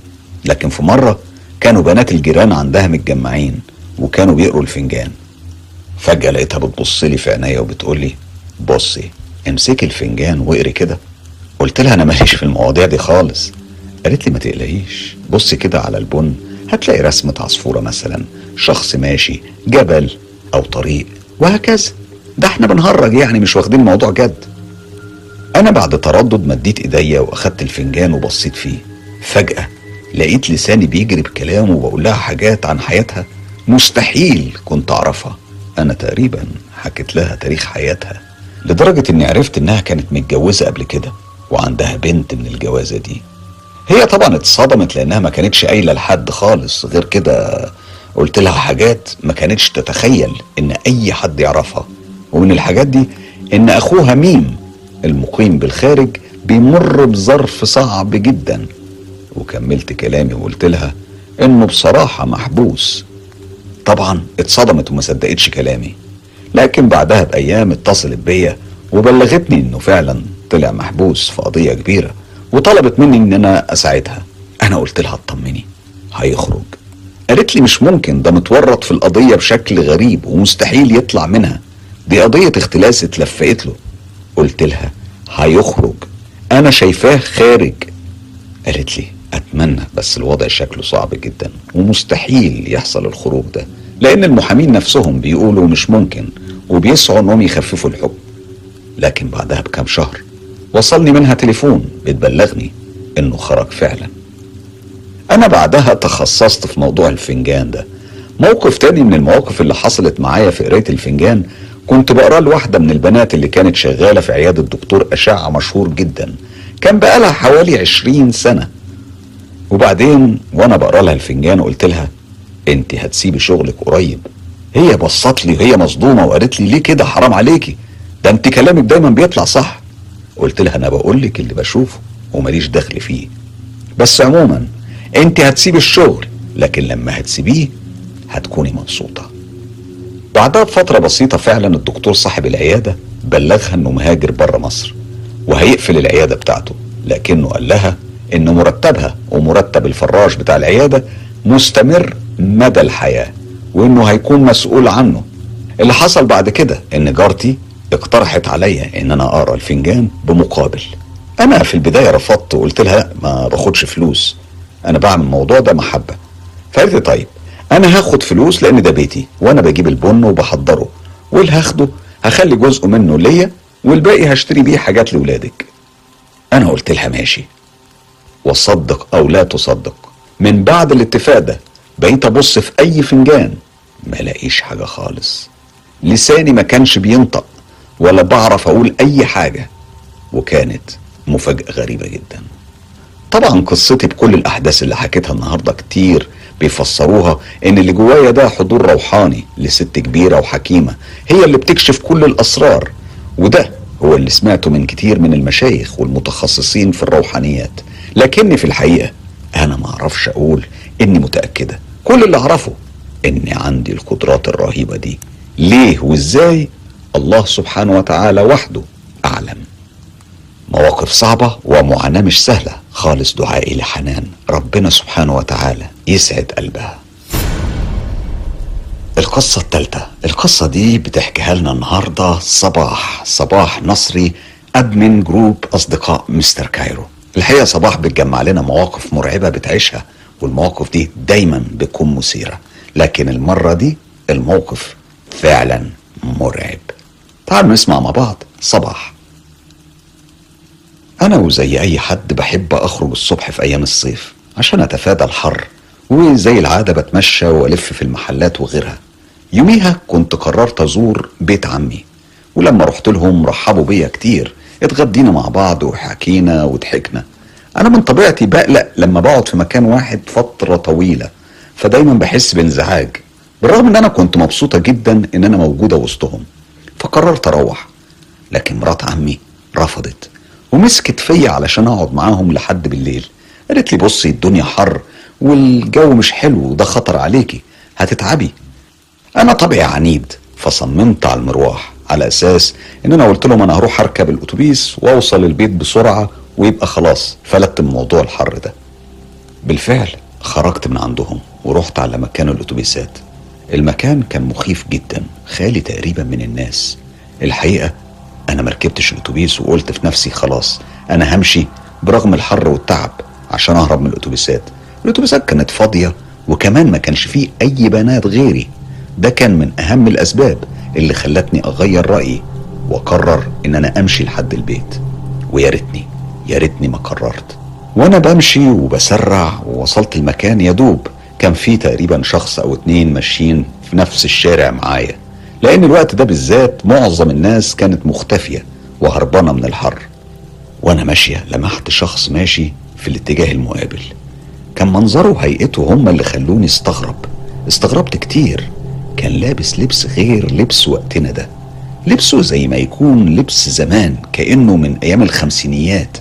كان لابس قميص أبيض كلاسيكي ومدخله في بنطلونه الضيق من فوق. وكان عريض جدا من تحت. لونه كان بني فاتح أما هو كان طويل وأشقر ورفيع لكن كان حاطط إيده اليمين في جيبه وماشي بخطوات ثابتة. هو ما بصليش كمل في طريقه عادي. أنا وبدون تفكير اتلفت ورايا علشان أشوفه كويس وأتمعن فيه. وكل استغراب ودهشة كنت كاتمة ضحكتي لكن لما رجعت أكمل طريقي كانت الصعقة. هو هو نفس الشخص ونفس الموقف. كأن الوقت رجع بيا دقيقة واحدة بس. الوضع ده رعبني. بدل الضحك اللي كنت كاتماه لقيت دموع الخوف وضربات قلبي بدأت تزيد بسرعة. حاجة واحدة بس عملها. إنه وجه نظره ليا من غير ما يلف راسه. وابتسم في وشي ابتسامة خفيفة. أنا معرفتش معناها إيه. بعدها كمل طريقه. المرة دي أنا ما حاولتش ألف ورايا تاني وأشوفه. بالعكس أنا جريت جري لحد أول بيت أقدر أروحه وأول بيت قدرت أروحه كان بيت عمة ماما لأن هو أقرب بيت لبيتنا. تصدق وأنا بجري وبجري ما كنتش ببص ورايا.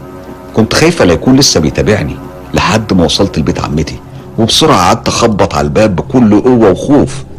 المصيبة إن عمتي عندها نص شلل يعني شلل نصفي. يعني هضطر استنى وقت طويل لحد ما توصل هي وتفتح الباب. لما جه الفرج وفتحت الباب أنا وبدون تفكير بعدتها عن طريقي وقفلت الباب والعرق كان نازل على وشي اللي كان بقى لونه أحمر كأنه اتحرق من الشمس والحر. فضلت قاعدة ساكتة حوالي نص ساعة لحد ما ريحت شوية وخدت نفسي واستوعبت اللي حصل. وبعدين بدأت أحكي لعمتي. لقيت عمتي بتقول لي احمدي ربنا إنه ما عملش حاجة. وقالت لي ممكن يكون من جماعة الرهبان اللي تلاقي إيديهم طوال. وقالت لي وعينيه كانوا عاملين إزاي؟ ها؟ رديت عليها وقلت لها مع الخوف ده كله وعايزاني أركز في عينه يا عمتي. صدقوني ما قدرتش أطل من على الشباك كنت خايفة لا يكون واقف قدام العمارة وهو بيبتسم الابتسامة الخبيثة اللي ابتسمها لي. ولما كانت عمتي بتحكي لي فجأة مخي اشتغل. ورجعت لورا لما افتكرت ماما وهي بتتكلم عن عمتها دي وقالت إن عمتها دي ملبوسة بجن بيتكلم على لسانها باللغة التركية وإنها دايما لما بيبصوا لها في المراية بيلاقوها مقسومة نصين نص وشها طبيعي والنص التاني واضح جدا إنه معوج وده ما بيحصلش غير في المراية وبس لكن قدامنا وشها بيبقى عادي.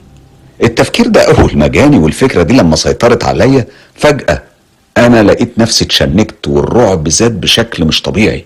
قمت قلت لها طب أنا هروح المطبخ بس أشرب.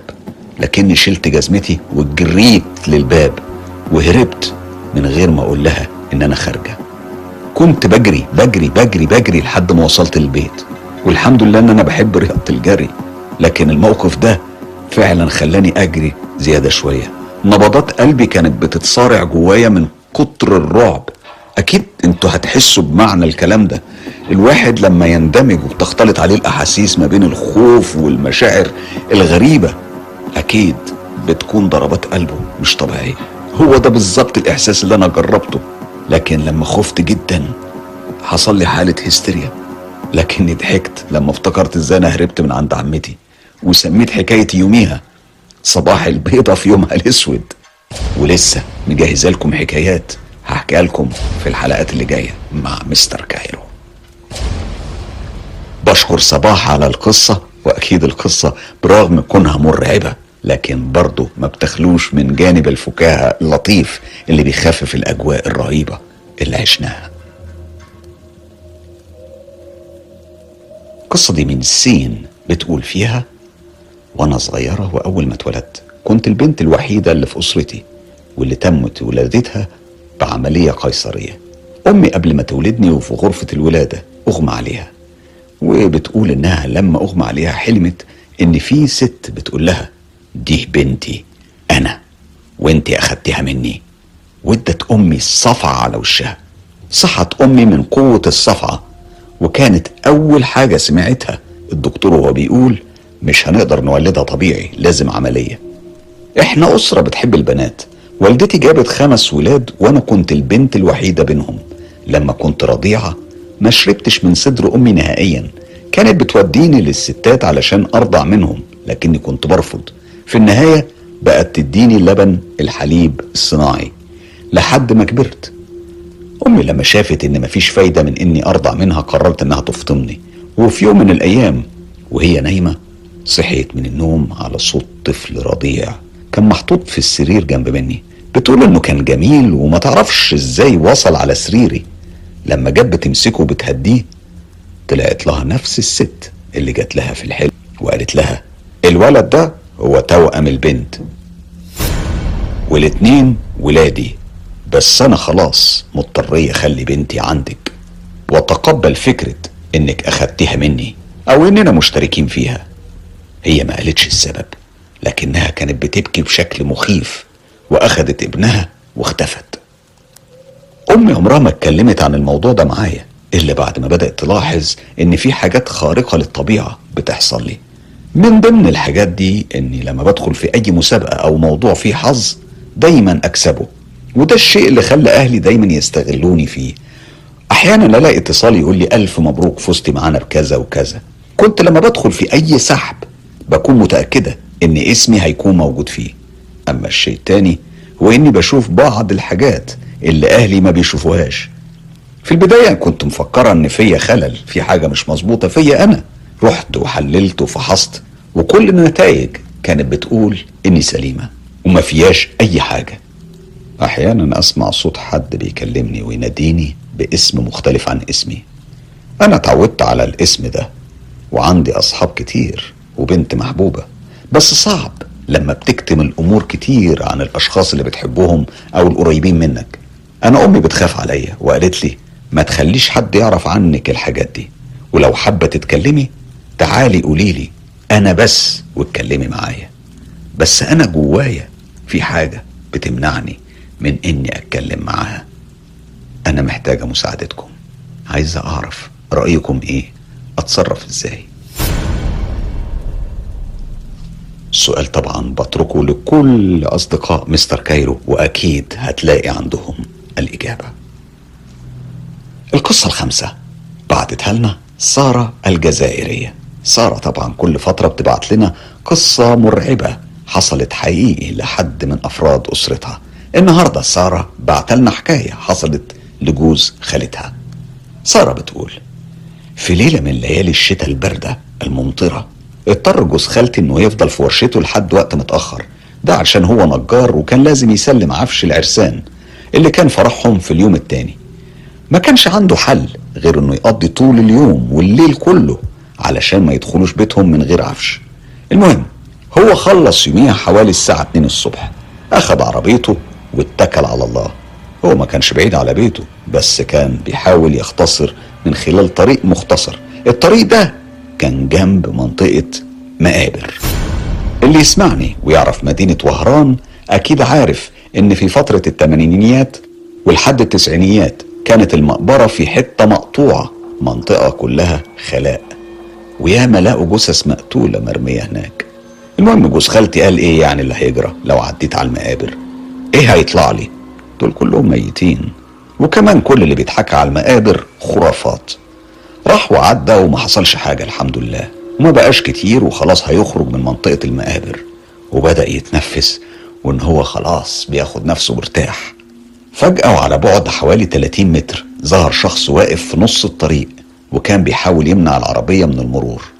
هنا الأفكار اختلطت في راس جوز خالتي وقال ده أكيد من قطاع الطرق. أنا لو بطأت السرعة ووقفت أكيد هيخرجوا لي بقية أفراد العصابة.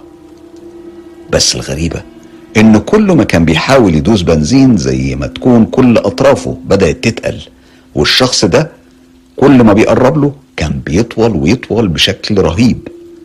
جوز خالتي كان مندهش جدا وحس إن قلبه هيقف من الخضة. في الآخر عدى من جنبه وحاول إن هو يتجاوزه بس الكيان ده كان ماشي جنبه بنفس سرعة السيارة ومن غير ما يتحرك. كأنه جسم جامد.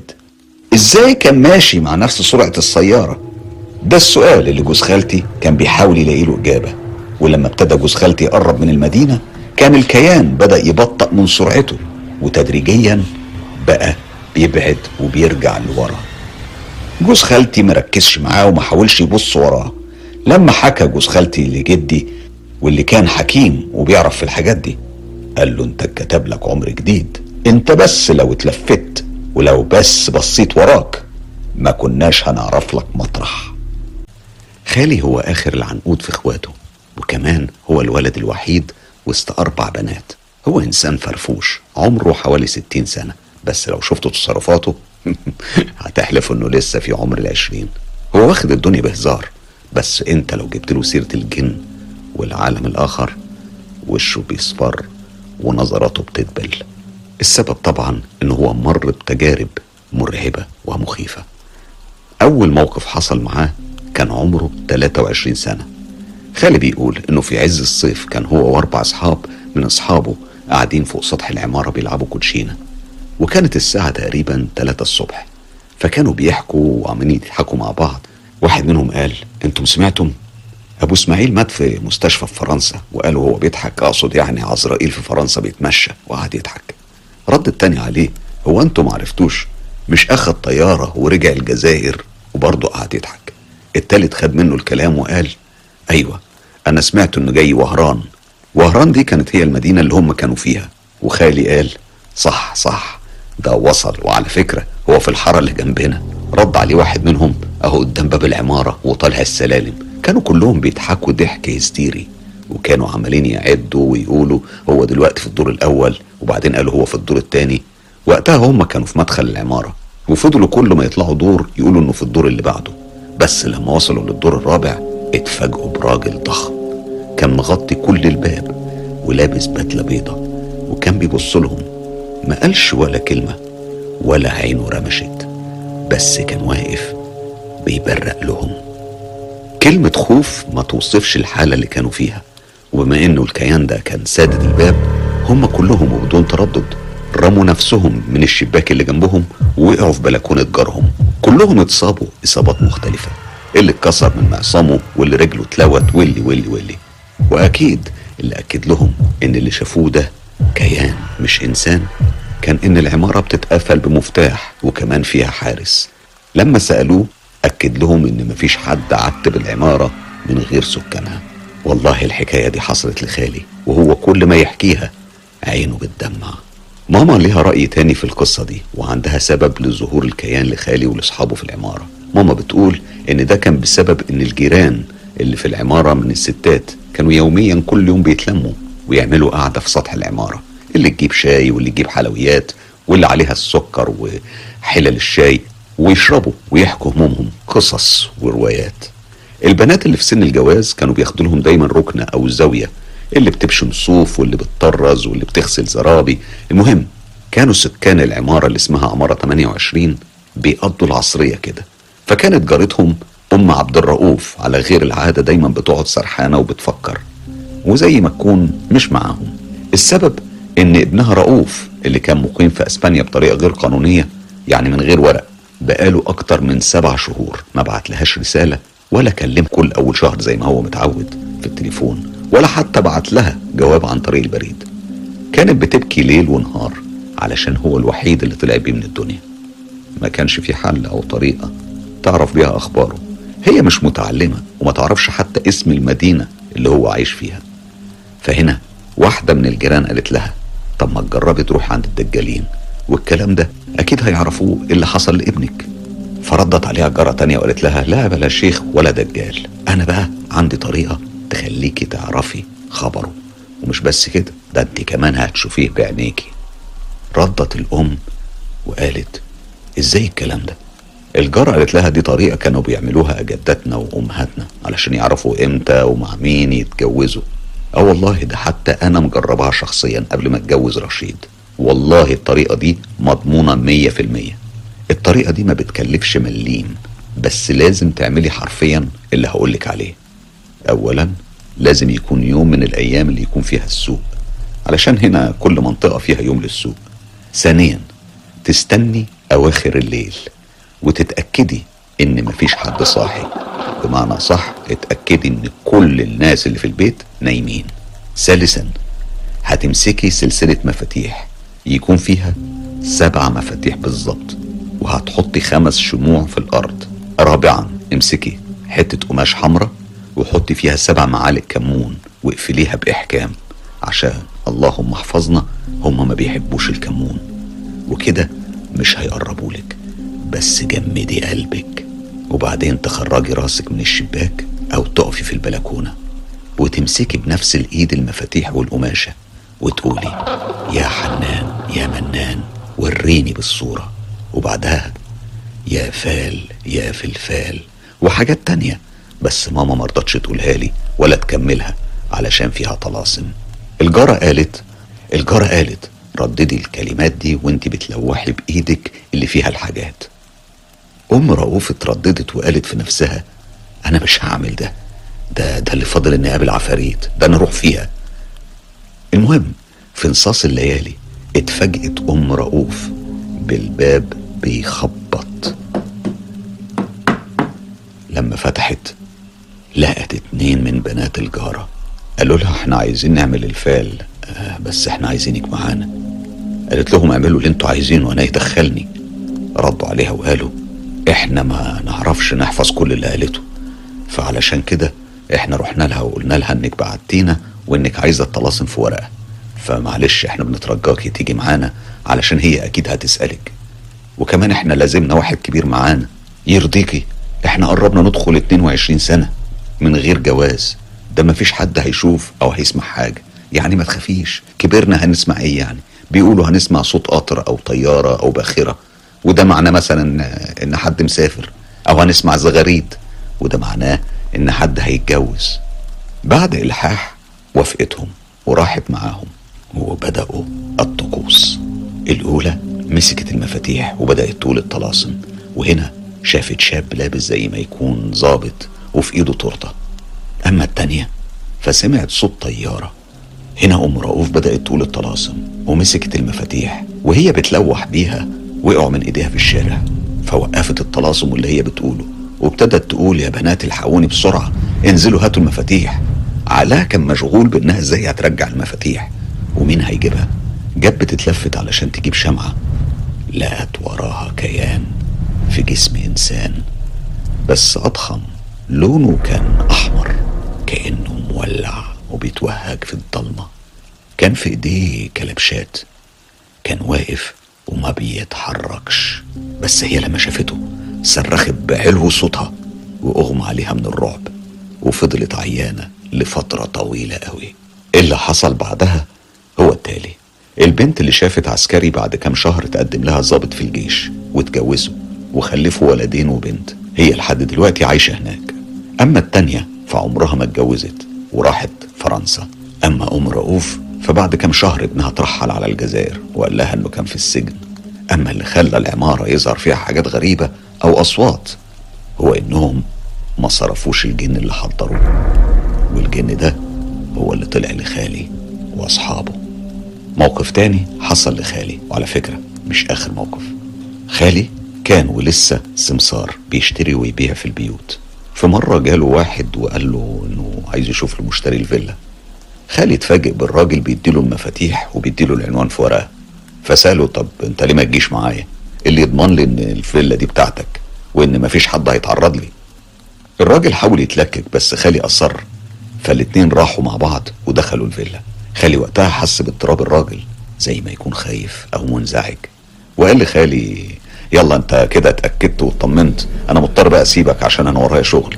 خلي بقى المفاتيح معاك واتصل بيا لو في جديد. بعد ما مشى خالي اتفاجئ بفخامة البيت. ده ده مش فيلا ده قصر. أي نعم كان مبني في منطقة شبه خالية يعني منطقة مقطوعة تماما بس تحفة. لا وكمان كل العفش كان موجود. ده حتى كان فيها حمام سباحة. أول حاجة عملها خالي إنه عزم الشلة واشترى لوازم السهرة وزي ما اتفقوا الشلة كلها جت وأغاني وهيصة الساعة كانت حوالي 8 بالليل لما خالي بيقول إن وسط المزيكا والدوشة سمعوا صوت جامد جدا جاي من المطبخ. فوقفوا المزيكا وافتكروا إنه حرامي. قالوا أكيد حرامي فيلا وفيها العفش ده كله في منطقة مقطوعة. يبقى ده ملوش أي حل غير إنه يكون حرامي. المطبخ كمان كان قدام الباب الرئيسي لمدخل الفيلا. لكنهم فتشوا حتة حتة وما لقوش أي حاجة. رجعوا للصالة بس المرة دي ما شغلوش المزيكا. وفضلوا قاعدين ساكتين ومركزين. هنا حصل اللي مستحيل كان حد يتخيله واللي أكيد أي حد بيسمع القصة هيجيله الذهول وهيقول ده خيال ده مش ممكن ده ما حصلش. لكن حسب رواية خالي هنا خرج قدامهم من الحيطة ثلاث فرسان سود فوق احصنه وفي إيديهم سيوف لبسهم زي لبس العهد القديم. وكان مصاحبهم في الوقت ده دوشة أصوات جري الاحصنه دخلوا الحيطة التانية اللي قدامها على طول. الموقف ده ما قعدش غير ثواني قليلة جدا بس ده كان أرحم من اللي عاشوه بعدها. الكل حاول يهرب ناحية الباب بس لما قربوا للباب كل حلل المطبخ اترمت عليهم زي ما يكون في حد بيحدفهم وبيرميهم بالأواني. لو المشكلة إن الباب علق معاهم. كانوا مش قادرين يفتحوه. وبعدين فجأة كل شيء هدى والباب اتفتح لوحده. زي ما يكون بيقول لهم إحنا مش عايزينكم هنا. وكل ده ما دامش أكتر من دقايق. الدقايق دي فاتت عليهم زي الساعات. خالي هرب وساب الباب مفتوح. بعدها جه صاحب الفيلا المكتب خالي وقال له انت إزاي تسيب البيت مفتوح؟ أنا هسجنك. أنا مش هسكت على اللي حصل ده. خالي بص له وقال له أنا آسف بس لو انت شفت اللي أنا شفته هتعذرني. الراجل سكت وقعد بكل هدوء وقال له هم طلعوا لك. وبعدها حكى الحكاية وقال البيت ده عليه سحر أخويا قبل ما يموت كان عايش هو ومراته في الفيلا دي وأنا وأخويا التالت عايشين في فرنسا. ربنا ما رزقهوش بالذرية فلما مات إحنا قررنا نبيع الفيلا. وبحكم إن ملهوش ورثة فمراته مش هتستفيد يعني مش هتطول حاجة كبيرة. فهي حلفت وقالت إذا أنا كنت مش هتمتع برزق جوزي مفيش حد هيتمتع بيه. أنتوا مش هتعرفوا تبيعوها ولا حتى تسكنوها ده على فكرة اسمه سحر الرجمية من فعل رجم يعني الجن هنا موكل برمي الأساس بتاع البيت أو حرق البيت فتلاقي الحاجات بتتحرك لوحدها. والغرض من السحر ده هو تهجير السكان اللي في البيت محدش يقدر يسكن فيه. في كمان سحر له نفس التأثير والجن المكلف بيه بيسعى كمان لطرد العيلة من المسكن. وكمان الشخص المسحور في الغالب بيتجنن وفي الغالب كمان بيهرب من البيت. يعني بيهج من البيت وده بيسموه سحر الهجاجة. عالم غريب بجد. ولسه ياما هنسمع. بشكر سارة من الجزائر. من الجزائر هنطلع على السعودية وتحديدا لأروى. أروى صديقة عزيزة من السعودية. دايما بتسمع وبتتابع كل القصص اللي بننشرها في قناة مستر كايرو. أروى قررت ولأول مرة تشارك بتجاربها اللي مرت بيها. بشكر أروى كتير وتعالوا نسمع مع بعض. أروى هتحكي وتقول لنا إيه؟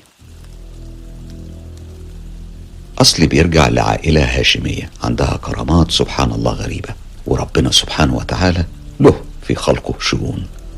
أمي كان عندها كرامات ورثتها عن والدها اللي كانوا بيسموه الولي والسبب إنه في مرة كان في شاب وحيد لأمه وأبوه ومرض وفقد بصره. فكان جدي الله يرحمه بيروح يقرأ عليه وعمل له أحراز وتمايم من القرآن لغاية ما رجع له بصره. ومن يومها سموه الولي. ماما بتقول مرة وجدي راجع من بلاد تانية وكان لوحده وفي نص الليل. جدي حكى لهم إنه كان وهو ماشي بيحس إن حد ماشي وراه.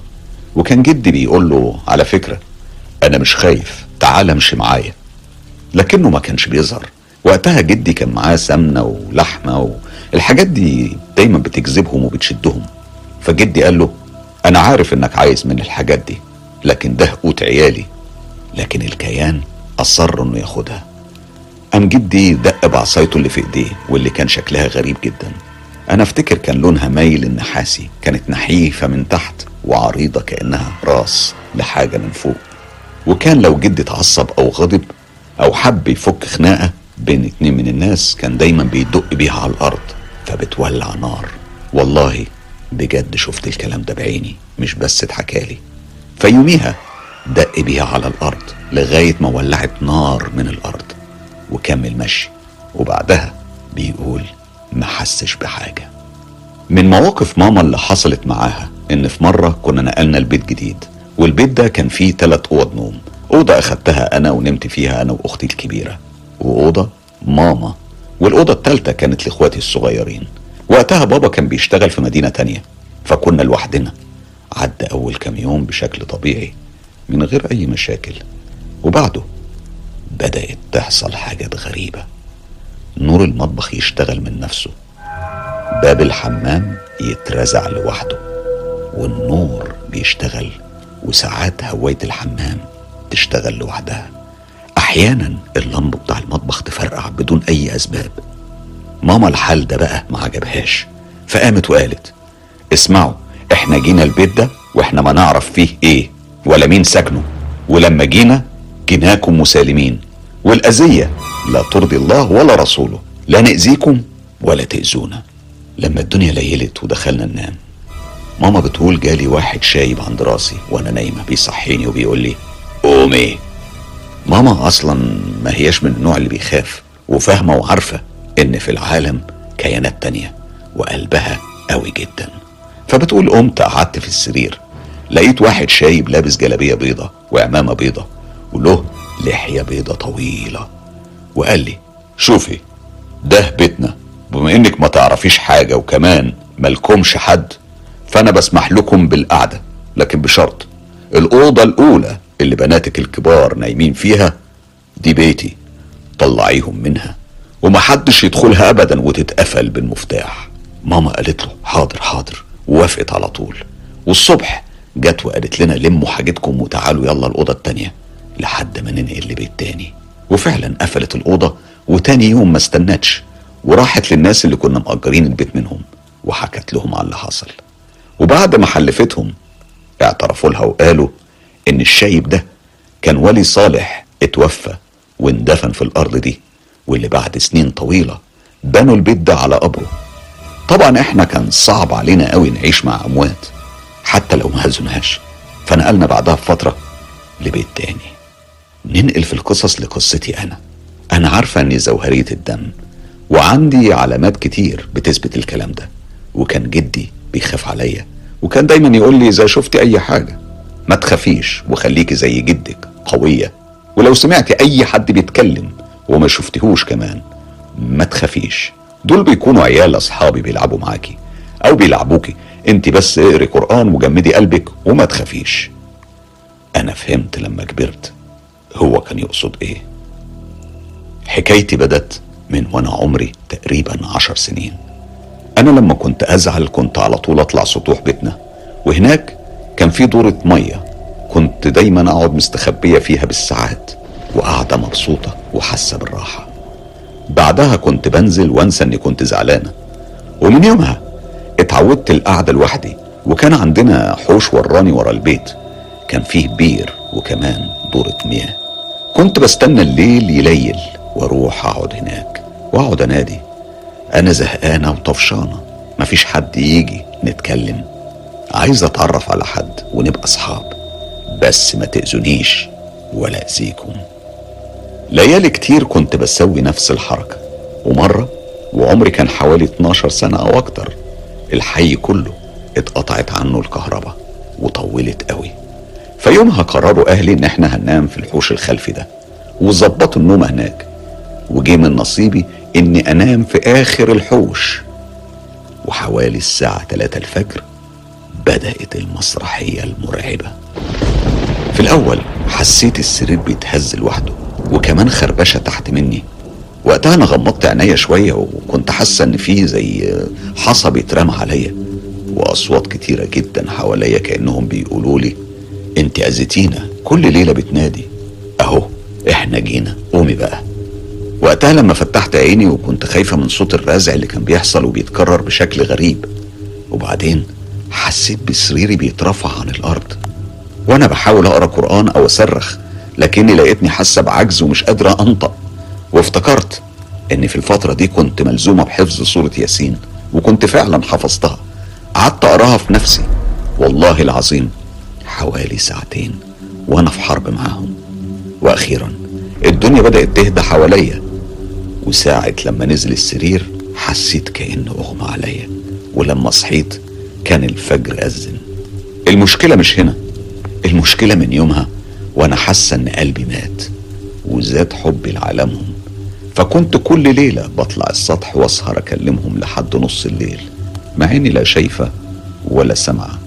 بس كنت بحس بوجودهم معايا. من المواقف اللي حصلت لي كمان إني مرة جاتني فكرة إني أسهر ونفذت الفكرة وكانت الساعة حوالي 2 الفجر. كنت أخدت قرار إني أعمل ماسك وأنت فاهم يعني حركات بنات وكده. وفجأة حسيت بحرارة غريبة بتلسع ظهري لسع. جسمي جات له زي قشعريرة غريبة. كان إنذار بوجود كيان من عالم تاني. كل ما كنت بتحرك كان بيتحرك معايا وأحس بالحرارة بتشوي لبسي من قوتها. وقتها كنت لابسه قصير وحسيت أعوذ بالله كأن حد بيمرر إيديه على رجلي. كان زي إحساس حرارة وزغزغة غريبة. فصرخت وقلت شوفوا أنا عارفة إن في حد هنا في المكان ومن شوية قاعد بيضايقني. أنا ما بخافش ومش همشي من هنا. فعندك اختيار من اختيارين يا إما تظهر وتبان عليك الأمان وتقعد على كرسي المطبخ نتكلم يا إما تسيبك بقى من الحركات دي وتخليني أكمل شغلي. طبعا ما نفذش كلامي وكنت لسه حاسة بحرارة جسمه في ظهري. وقتها قلت أوف بص بقى بقول لك ما بخافش ما بخافش. تحب أغنيها لك ولا إيه؟ أنا كنت حاسة إنه نوع من التحدي فقلت له اظهر وبان عليك الأمان. نسهر أنا ما ورياش أي حاجة. لا اذيكم ولا تأذوني. وقتها راح وما عاد في أي حضور ولا أي وجود لأي كيان. وخلصت شغلي وبعدها رحت أنام عادي. من المواقف كمان اللي حصلت لي إني كنت مرة قاعدة في حوش بيتنا وشوية جه أخويا الصغير وهو بيجري وبيقول شفت الفضائي؟ شفت الفضائي؟ وقتها أنا انتبهت إن وشه كان شاحب من الرعب ولونه كان مخطوف ولما شاور بإيديه في اتجاه زاوية من زوايا الحوش شفت كيان زي الدخان الأبيض. عينيه مجوفة كأنه فعلا كائن من الفضاء الخارجي وما كانش له أنف كان له بس فم وابتسم ابتسامة. أنا مش عارفة هي ابتسامة ساخرة ولا حاجة تانية؟ أتوقع إنها كانت كأنه بيقول لي أنا هرعبكم أو أنتوا خفتوا مني ولا إيه؟ ابتسامة ما كنتش قادر أحدد معناها وللأمانة دمي وقف في عروقي وقتها مع إني من الطبيعي ما بخافش. واختفى بعدها بثواني كأنه اتبخر. لأنه ما مشيش ولا اتحرك هو بس اختفى بدون أي أثر وفجأة. من المواقف اللي حصلت معايا إن في مرة كنت سهرانة في الصالة وأنا قاعدة شفت ظل كده مرة رايح جاي كان ناقص يقول لي قومي اتخمدي طبعا أنا ولأني متعودة طنشت وعملت نفسي مش واخدة بالي وكملت سهر. والصوت كان عالي لأني كنت بتفرج على فيلم هندي أكشن وشوية أغاني وسمعت صوت صرخة عالية. وكأن حد جنبي بيقول لي قومي نامي الصوت دخل جوايا من قوته وعمقه. أنا حسيته قوي جدا. أنا اتخضيت وقتها طفيت التلفزيون ورحت قايمة بكل أدب. وقفلت الباب وعلى سريري وقلت في نفسي مكان من الأول. لأني زوهريه بحس بوجود أي طاقة سواء سلبية أو إيجابية. يعني لما بدخل أي مكان بإحساسي بعرف نوعية اللي بالمكان. هل هم مشاكسين مؤذيين أو صالحين وفي حالهم؟ بطبيعة زوهريتي فدايما لما بدخل بسلم على اللي في المكان وأقول كام كلمة. لو حسيت إنهم تقبلوا كلامي فعلا بحس إن الجو اتلطف وفيه هدوء وسكينة. أما لو ما تقبلوش وجودي فبحس بهالات حارة حواليا. وكمان عدم قبولي بالمكان بيخليني ما اطولش فيه. بكون حريصة قوي إني ما تسببش في أي شيء ممكن يضايقهم. من الآخر بكون ضيفة خفيفة. فمرة كنت قاعدة بستخدم موبايلي وشوية حسيت بوجود كيان غريب ورايا. كأنه مركز معايا. خصوصا إني كنت على كنبة على شكل حرف ال فقلت بصوت واطي عيب كده. تعالى جنبي اتفرج أو اتفرجي. مش من ورايا. حرارتك أو حرارتك لسعت ظهري. أختي قعدت تبص لي وهي مصدومة وبتقول لي أنت بتتكلمي مع مين؟ قلت لها مالكيش دعوة. وفعلا حسيت بالأنفاس راحت والحرارة اختفت. بيني وبينكم أنا بجد بستمتع بالخاصية دي لدرجة إن لو حاجة ضاعت مني بصرخ وأقول لهم أنتوا إيه فايدة وجودكم؟ قوموا دوروا معايا أنا صدعت. والله العظيم شويتين وبلاقي الحاجة اللي بدور عليها لدرجة إن إخواتي بقوا بيخافوا مني. من الهبات اللي عندي الحمد لله سبحانه وتعالى إني لما حد بيمرض والله بحط إيدي مكان الوجع وبقرأ قرآن وبقول كذا آية ودعاء. والله مسألة دقايق نص ساعة بيكون في أحسن حال سبحان الله. كمان عندي قطة لما أشوفها تبص في زاوية أو مكان معين بلاقيني لا اراديا ببتسم وأقول اتفضلوا معانا. وبحس بسعادة وأتشغل بجد بيهم. أنا بحب جدا أعرف عن العالم الموازي. وبيجوني كتير في الأحلام وأحيانا بحس إذا في حد على سريري نايم جنبي بحس بحرارة وأنفاس وبقرأ قرآن وأستعيذ بالله بس بيروح ويرجع تاني بس برضه ما بخافش ولا بتوتر خالص. لكن بستأذنهم يقوموا لأن كده مش حلو. بلاقي الشيء ده اختفى ولما حد يزعلني ما بتعديش أيام إلا وحقي وصلني لدرجة إني وعدت نفسي إني ما عدتش هزعل ولا عيط علشان ما أكونش سبب في أذية حد. وبسيب كل حاجة لربنا سبحانه وتعالى. وعلى الجزئية دي أنا شفت حاجات كتيرة وحصلت معايا قصص كتير ترعب. دايما بحس إني في أمان الحمد لله سبحانه وتعالى. حتى في وقت الصلاة بيقوموني عشان أصلي وبتجيني خواطر أو صوت على شكل خواطر بأي حاجة محيراني. كل مشكلتي إني بحس بوجودهم وبسمعهم وده أحيانا يخوفني. لو كان الكيان شر مش خير. أنا أحيانا بيجوني ويقولوا لي النار شغالة الحقي وأروح فعلا ألاقي البوتاجاز شغال والحاجة قربت تتحرق. وكتير حاجات بتحصل وبعرفها حلوة وأحيانا مش قد كده. بس الحمد لله سبحانه وتعالى. دي مجموعة من التجارب حبيت أشارككم بيها وأكيد قريب هحكي لكم قصة من قصصي وتجاربي المرعبة جدا. بشكر أروى من السعودية على التجارب بتاعها واضح إنها تجارب مثيرة. بصراحة الواحد يفكر ألف مرة قبل ما يفكر في الحاجات دي والكيانات دي. برافو أروى عندك الجراءة والقدرة إنك تتعاملي مع العالم الموازي.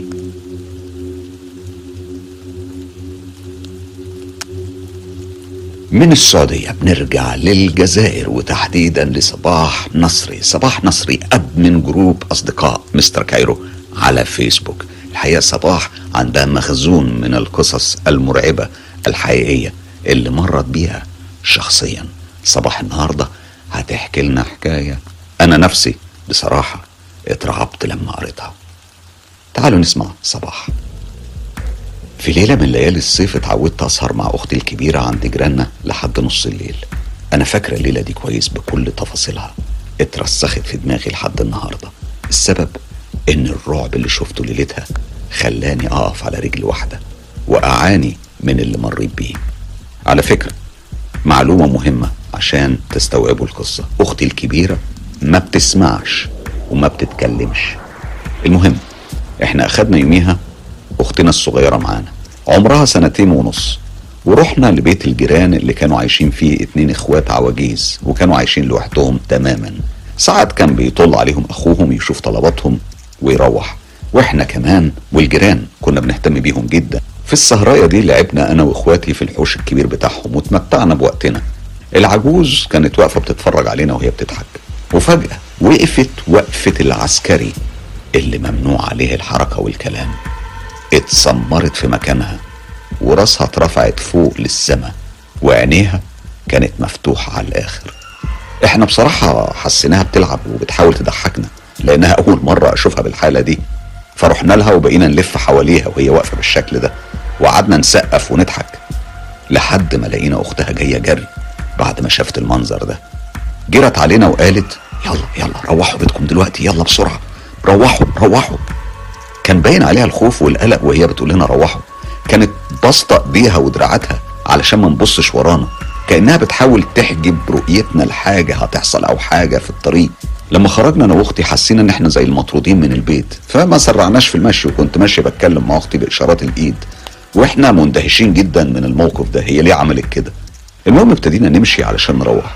لكني سمعت صوت خطوات لشخص جاي من ورانا. جاي ناحيتنا من اتجاه الغابة وكانت خطواته مش سريعة. أما اللي خلاني أسمع الخطوات كويس إنه كان ماشي فوق الحجر الصغير أقصد الحصى اللي بيستخدموه في البناء وكان محطوط تقريبا قدام بيت العواجيز. أنا قلت ممكن يكون واحد من الجيران بيتمشى لكن الشجاعة خانتني. أنا خفت وما قدرتش أبص ورايا. واللي زود خوفي إنه بيمشي بهدوء. وكمان كان قدامنا في حفرة كبيرة كانوا مجهزينها عمال البناء. علشان هيعملوا أساس البيت عليها. ساعتها وبالإشارات قلت لأختي على اللي أنا سمعته وإحنا الاتنين خفنا. ومن شدة ارتباكنا أختي وقعت في الحفرة وهي شايلة أختي الصغيرة. وده طبعا زود قلقي ورعبي. اتحطيت في موقف محرج بين الشخص اللي ماشي بهدوء ورانا وأختي اللي وقعت جوه الحفرة. هنا التفكير كان صعب وحسيت بالعجز. مخي اتشل تماما وتملكني تفكير سريع وغبي. ان اهرب واسيب أختي. نبضات قلبي زادت والحل ما, كانش فيه حل. ما كانش فيه حل. ودايما كنتش قادر أبص ورايا. خايف أبص ورايا. وغصب عني مديت إيدي وحاولت أخرج أختي. مخي كان واقف عن التفكير ساعتها تماما. بصعوبة أنا اتملكت نفسي وخرجت أختي الصغيرة وحطيتها على جنب. بعدين وبدون وعي مسكت في إيدين أختي الكبيرة. بحاول أخرجها. كنت ماسكة في كتفها وشعرها وهدومها. كان كل اللي يهمني في الوقت ده إني أخرجها بأي شكل. والحمد لله سبحانه وتعالى عرفت أخرجها. شلنا أختي الصغيرة وجرينا للبيت. ولما دخلنا البيت اخدنا نفس عميق وكنا بنرتعش من الخوف. بصيت لها ولقيت وشها مرسوم عليه كل أنواع الرعب وما استنتش. وسألتها على طول انتي شفتيه؟ لقيتها بتشاور لي براسها. أيوه. قلت لها شكله عامل إزاي ولابس إيه؟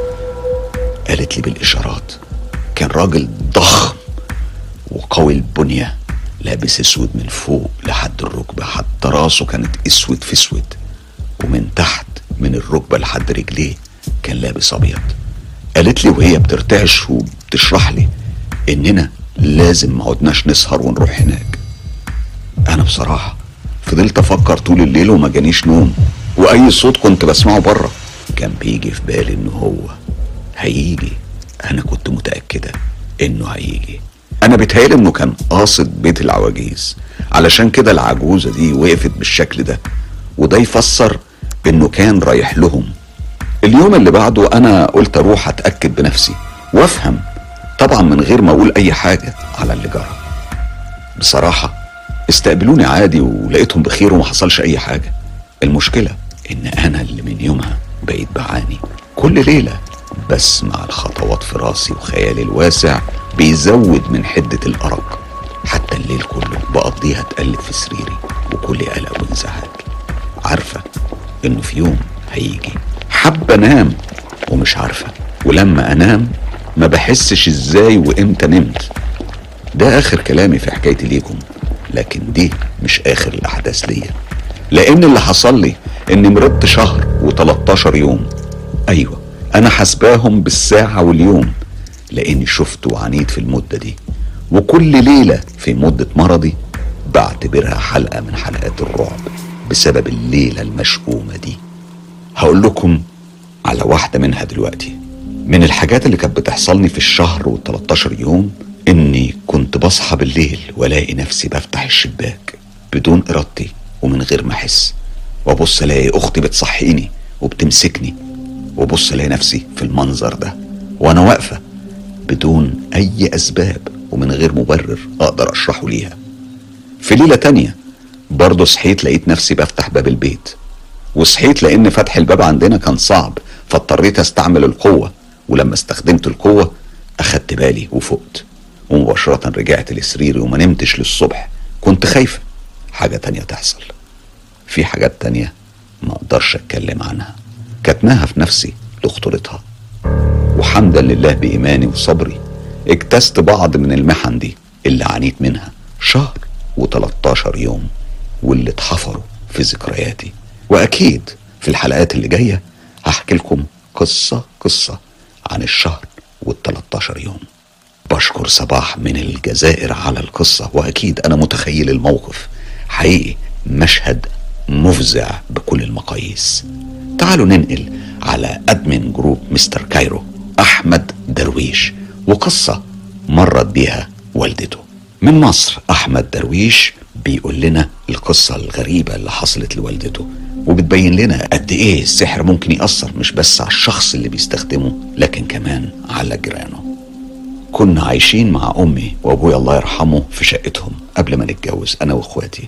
وكان عندنا جيران طيبين جدا من بلد عربية شقيقة. البلد دي هي السودان. علاقتنا كانت طيبة جدا لدرجة إن العائلة في النهاية لما قررت السفر سابت الشقة لكن قررت الحاجة صاحبة الشقة إنها تأجرها. وبالفعل أجرت الشقة دي لابن أختها هيثم. هيثم طالب بيدرس هندسة في مصر. كانت صاحبة البيت عايشة في الشقة قبل ما تقرر تأجيرها. وهيثم ما شاء الله عليه كان تقي وورع. ما شفناش منه أي حاجة تقلقنا إلا إنه وبعد فترة طويلة بدأ الشاب ده ينعزل عن العالم وما خرجش من الشقة لأيام كتير. فبدأنا نسأل نفسنا هو الشاب فين؟ هو سافر ولا موجود؟ بس كان عندنا يقين إنه أكيد موجود لأننا كنا بنسمع صوت وحركة في الشقة. وأوقات كنا بنشوف النور شغال ومرات النور يطفي. كانت حياة طبيعية حد موجود جوه الشقة لكن هيثم ملوش أثر. إحنا شكينا كلنا في الموضوع وخفنا على هيثم لا يكون جراله حاجة. لكن بدأنا نسمع أصوات مزعجة زي خبط وناس بتتكلم وحركة غير عادية من وقت للتاني. قلنا ممكن في ناس قرايب هيثم بيزوروه. لكن بعدها كنا بدأنا نشم ريحة بخور من وقت للتاني. أمي قالت لنا أنا خايفة لا يكون هيثم بيعمل حاجة. فقلنا لها ما تخافيش خلينا نخبط عليه ونشوف إيه اللي بيحصل. راح أخويا عند هيثم وخبط على الباب. خرج له هيثم وهو لابس جلابية بيضة ولابس في رقبته سبح كتيرة وكبيرة زي الدجالين والمشعوذين. أما دقنه ما أقولكمش كانت طويلة وشعره منكوش. فسأله أخويا يا هيثم أنت بخير؟ قال له أيوه. فسأله تاني إحنا خايفين عليك بقالك فترة مش بتخرج ولا بتروح الجامعة وغير كده على طول شقتك مضلمة وبيخرج منها بخور. رد عليه هيثم وقال أيوه أنا ما بخرجش ومش بروح الجامعة علشان بذاكر. أما موضوع البخور ده شيء عادي من عوايد أهالينا في بلدنا السودان. فقال له أخويا تمام يا هيثم خلي بالك على نفسك. ومن وقتها وبدأت أمي تسمع أصوات كتيرة جاية من الشقة خصوصا في فترة الليل. وبدأنا كلنا نحس بحاجة غريبة. لما كنا بندخل نقف في البلكونة بتاعتنا بالليل كنا بنلاحظ وكأن في ناس موجودة في البلكونة بتاعت هيثم. كنا بنشوف خيالات في البلكونة اللي جنبنا ولما كنا نبص عليها مش بنلاقي حد موجود والشقة ضلمة. كنا بنحس بقشعريرة وخوف رهيب وبدأنا ما ندخلش بلكونتنا بالليل. الموضوع بقى بالنسبة لنا موضوع قلق. في يوم من الأيام أمي نسيت باب البلكونة مفتوح ودخلنا كلنا ننام ومن عادة أمي إنها بتسيب باب الأوضة بتاعتها مفتوح علشان والدي الله يرحمه. كان بيدخل الحمام كتير بسبب مرض السكر. وكنا بنطفي نور الشقة كلها ما عدا نور الطرقة اللي بين الأوض. خلال نوم أمي حست بشيء حاجب الضوء عن الأوضة. فصحيت وبتبص لقت حد واقف على باب الأوضة. قالت أكيد حد مننا صحى لكن شكله مش واضح. حد أسود قوي وشعره كبير ومنكوش زي الأفارقة. بدأت أمي تحاول تصحي أبويا. لكنه ما صحيش وقتها. فقالت أنت مين؟ ما ردش عليها. قامت من على السرير. هي ما شاء الله صعيديه قلبها جامد. وقتها قالت يمكن حرامي. وراحت على الباب. وقتها جرى الشيء الأسود ده. جريت وراه لكنه كان سريع جدا وخرج من البلكونة. لما خرج من البلكونة بتبص لقته دخل بلكونة الشقة اللي جنبنا. شقة هيثم. أمي قفلت البلكونة ووقتها عرفت إنه بسم الله الرحمن الرحيم. ده أكيد عفريت من اللي بيحضرهم جارنا هيثم. تاني يوم حكت امي لينا كلنا ولأبويا. ووقتها أبويا قرر يكلم هيثم وكمان اتصل بالحاجة صاحبة الشقة واشتكى لها وبالفعل هيثم نقل من الشقة ومن وقتها والشقة اللي جنبنا مش مريحة خالص. لدرجة إنها كل ما بتتأجر الناس بتمشي منها. ولحد دلوقتي كل ما بنزل مصر وأزور أمي ما بجربش ولا بحاول أدخل أقعد في البلكونة بالليل من الخوف. يا عمي من خاف سلم والجاري نص المجدعة. أحمد درويش بشكرك على القصة ودي تجربة أكيد. أنا أنا نفسي مريت بتجربة شبيهة ليها في عمارة كانت مجاورة لعمارة كنت ساكن فيها في فترة من فترات حياتي. أكيد هحكي لكم عنها في اللايف. تعالوا دلوقتي نسمع قصة جديدة. من مصر بنرجع للجزائر والجزائر دايما القصص المثيرة والمرعبة ما بتنتهيش. المرة دي بتحكيها لنا هجيرة. هجيرة هتقول القصة بتاعتها لكن قبل ما تحكي القصة حابة تشاركنا وللأصدقاء بعض الأمور اللي حصلت معاها أيام لما كانت ملبوسة بالجن العاشق. مرة كنت في الحوش قاعدة وكان اتنين من إخواتي في المطبخ اللي فيه شباك. بيطل على الحوش. الشباك ده كان مقفول والمكان اللي أنا كنت قاعدة فيه كان بعيد نسبيا عن المكان اللي كانوا فيه إخواتي. يعني كان مستحيل أسمع كلامهم. كان في واحدة من إخواتي دايما بتعايرني بكلمة. الكلمة دي دايما لما تعايرني بيها كنت بتضايق. الكلمة دي هي مهبولة يعني يقصدوا إن أنا مجنونة. أنا من صغري بينادوني مهبولة لأني مجنونة شوية وأنا بصراحة معترفة بكده. بعد ما قالت الكلمة دي مباشرة بتقول إنها شافتني واقفة قدامها وبصيت في وشها وبالتحديد بصيت في عينيها مباشرة. نظرة مخيفة نظرة شر وغضب. قالت لي إنها حست بخوف شديد في اللحظة دي واترعبت. الغريبة إن أنا أصلا مستحيل كنت أسمعها وأنا في مكاني بره في الحوش. أنا في الوقت ده كمان كنت بتجنب أبص لها لأني كنت مخصماها فمش مفهوم. مين اللي وقف وبص لأختي في عينيها ورعبها؟ موقف تاني حصل معاها. كنت قاعدة في أوضتي بقرأ القرآن. أنا متعودة إن أنا أقرأ تقريبا ثلاث أحزاب لكن مش عارفة ليه الموضوع في الليلة دي كان مختلف جدا. كنت قريت كتير من الصور وفجأة حسيت إني مش قادرة أنطق. ما كنتش عارفة أحرك شفايفي. جسمي كله كأنه اتشل وبقى فيه تقل. وما قدرتش أحرك أطرافي. وهنا صرخت صرخة قوية. فسمعتني أختي وجت تجري. لقتني نايمة على الأرض وبتشنج بشدة. فقومتني. أنا قمت بصعوبة وهي بدأت تهدد في الجن العاشق وتشتم فيه. كانت بتقول له بغضب شديد اخرج منها. وأنا كنت بضحك لكن مش أنا اللي كنت بضحك طبعا لكن يعني اللي جوايا هو اللي كان بيضحك. أختي بتقول عينيا اتقلبت لفوق. واختي كملت تهديدها وفضلت تقرأ عليا القرآن وآية الكرسي لحد ما أنا هديت خالص وقدرت أتحكم في جسمي من تاني. ده طبعا مش معناه إنه خرج لكني هديت بس هديت. أختي قالت لي بعدها إنها لما رجعت أوضتها جالها إحساس غريب كأنه نوع من التهديد الشديد ورغبة في الانتقام. دلوقتي هحكي لكم على الحادثة اللي حصلت في مدينتي. الحادثة دي برغم من غرابتها وبرغم من صعوبة تقبلها لكنها حادثة حقيقية وحصلت فعلا في الجزائر وكتير من الجزائريين عارفينها. وتاريخها على فكرة بيرجع لأربعينيات أو خمسينيات القرن الماضي وقت الاستعمار الفرنسي للجزائر. القصة دي بجد غريبة ويمكن مش هتصدقوها لأنها بتتحدى قوانين الفيزياء لكن حسب اللي بيتحكى هي فعلا حصلت وسكان المدينة اتكلموا عنها كتير. وقتها نمط المعيشة في التوقيت ده كانت البيوت كلها مفتوحة لكل العيلة والأحباب والجيران زي كل الوطن العربي. كان الأمور مختلفة عن الأيام دي. على عكس طبعا اللي إحنا بنعيشه دلوقتي بنقفل الباب بسبع مفاتيح وبقى في جفاء في مجتمعنا والكل بقى بيخاف من الكل. في الفترة دي كانت في عيلة أفرادها الأب والأم والولاد والحما والحماة. وكان معاهم صديق بيعتبروه من العيلة.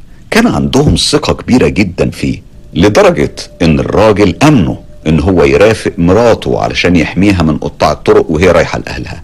لأن الراجل وقتها كان مشغول في شغله ومش قادر إن هو يسيب الشغل. وسائل النقل وقتها ما كانتش متوفرة. العيلة كانت فقيرة والناس كانوا بيضطروا يمشوا مسافات طويلة علشان يتنقلوا من قرية لقرية. مدينتي مشهورة بالجبال وفعلا اللي حصل إن الصديق ده اصطحب زوجة صديقه أو الراجل رب الأسرة لبيت أهلها. وهم ماشيين وفي وسط الجبال وفي نص الطريق. فجأة لقت وقف وبيبص لها وبيقول لها اديني الرضيع. أنا آسفة نسيت أذكر إن كان عندهم طفل رضيع وهي كانت واخداه معاها وهي رايحة لأهلها. هنا لما قال لها اديني الرضيع هي طبعا ما عرفتش تعمل إيه. ما كانش في إيديها حاجة تعملها. كانوا لوحدهم وفي منطقة مقطوعة وسط الجبال. ومحدش هيلحقها. لو صرخت. لكنها كانت مش فاهمة هو عايز يعمل إيه بالرضيع. الإجابة جات لها بدون تضييع وقت. هو أول ما مسك الرضيع لقته حطه على الأرض وبدأ يقرأ طلاسم مشعوذة وبعدين طلع سكينة وشق صدر الرضيع نصين. أول ما عمل كده انشق الجبل قدامهم وظهر قدامهم دهب كتير جوه الجبل. وهنا الراجل جاب عود خشب وحطه في صدر الرضيع المشقوق علشان ما يتقفلش الجبل ويفضل مفتوح. الراجل دخل عشان ياخد اللي هو عايزه من كنوز وذهب الست لحد اللحظة دي ما عملتش أي حاجة. كانت واقفة بتعيط في ذهول ورعب. ما كانش لها أي رد فعل لأن ما كانش لها أي حول ولا قوة. هما هي وابنها كانوا واقعين تحت سيطرة الراجل الغدار والمخادع ده. لكن لما الراجل دخل وسط الجبل بسرعة الأم أخدت رضيعها من على الأرض وشالت العود الموجود في صدره واللي كان مخلي الجبل مفتوح. بعد ما شالت العود اتقفل الجبل وجواه المشعوذ اللي عماه المال والذهب لدرجة إنه يضحي برضيع مسكين ملوش أي ذنب. يمكن لما الناس تسمع الحادثة دي يقولوا إنها خرافة أو أسطورة لكن المصيبة إنها حصلت فعلا في مدينتي والزوجة دي رجعت بيت جوزها ورضيعها المتوفي في إيديها وحكت لهم على اللي حصل بالتفصيل.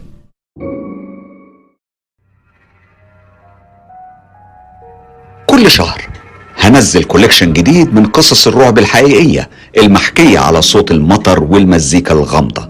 ما تنسوش الاشتراك في group أصدقاء مستر كايرو على فيسبوك.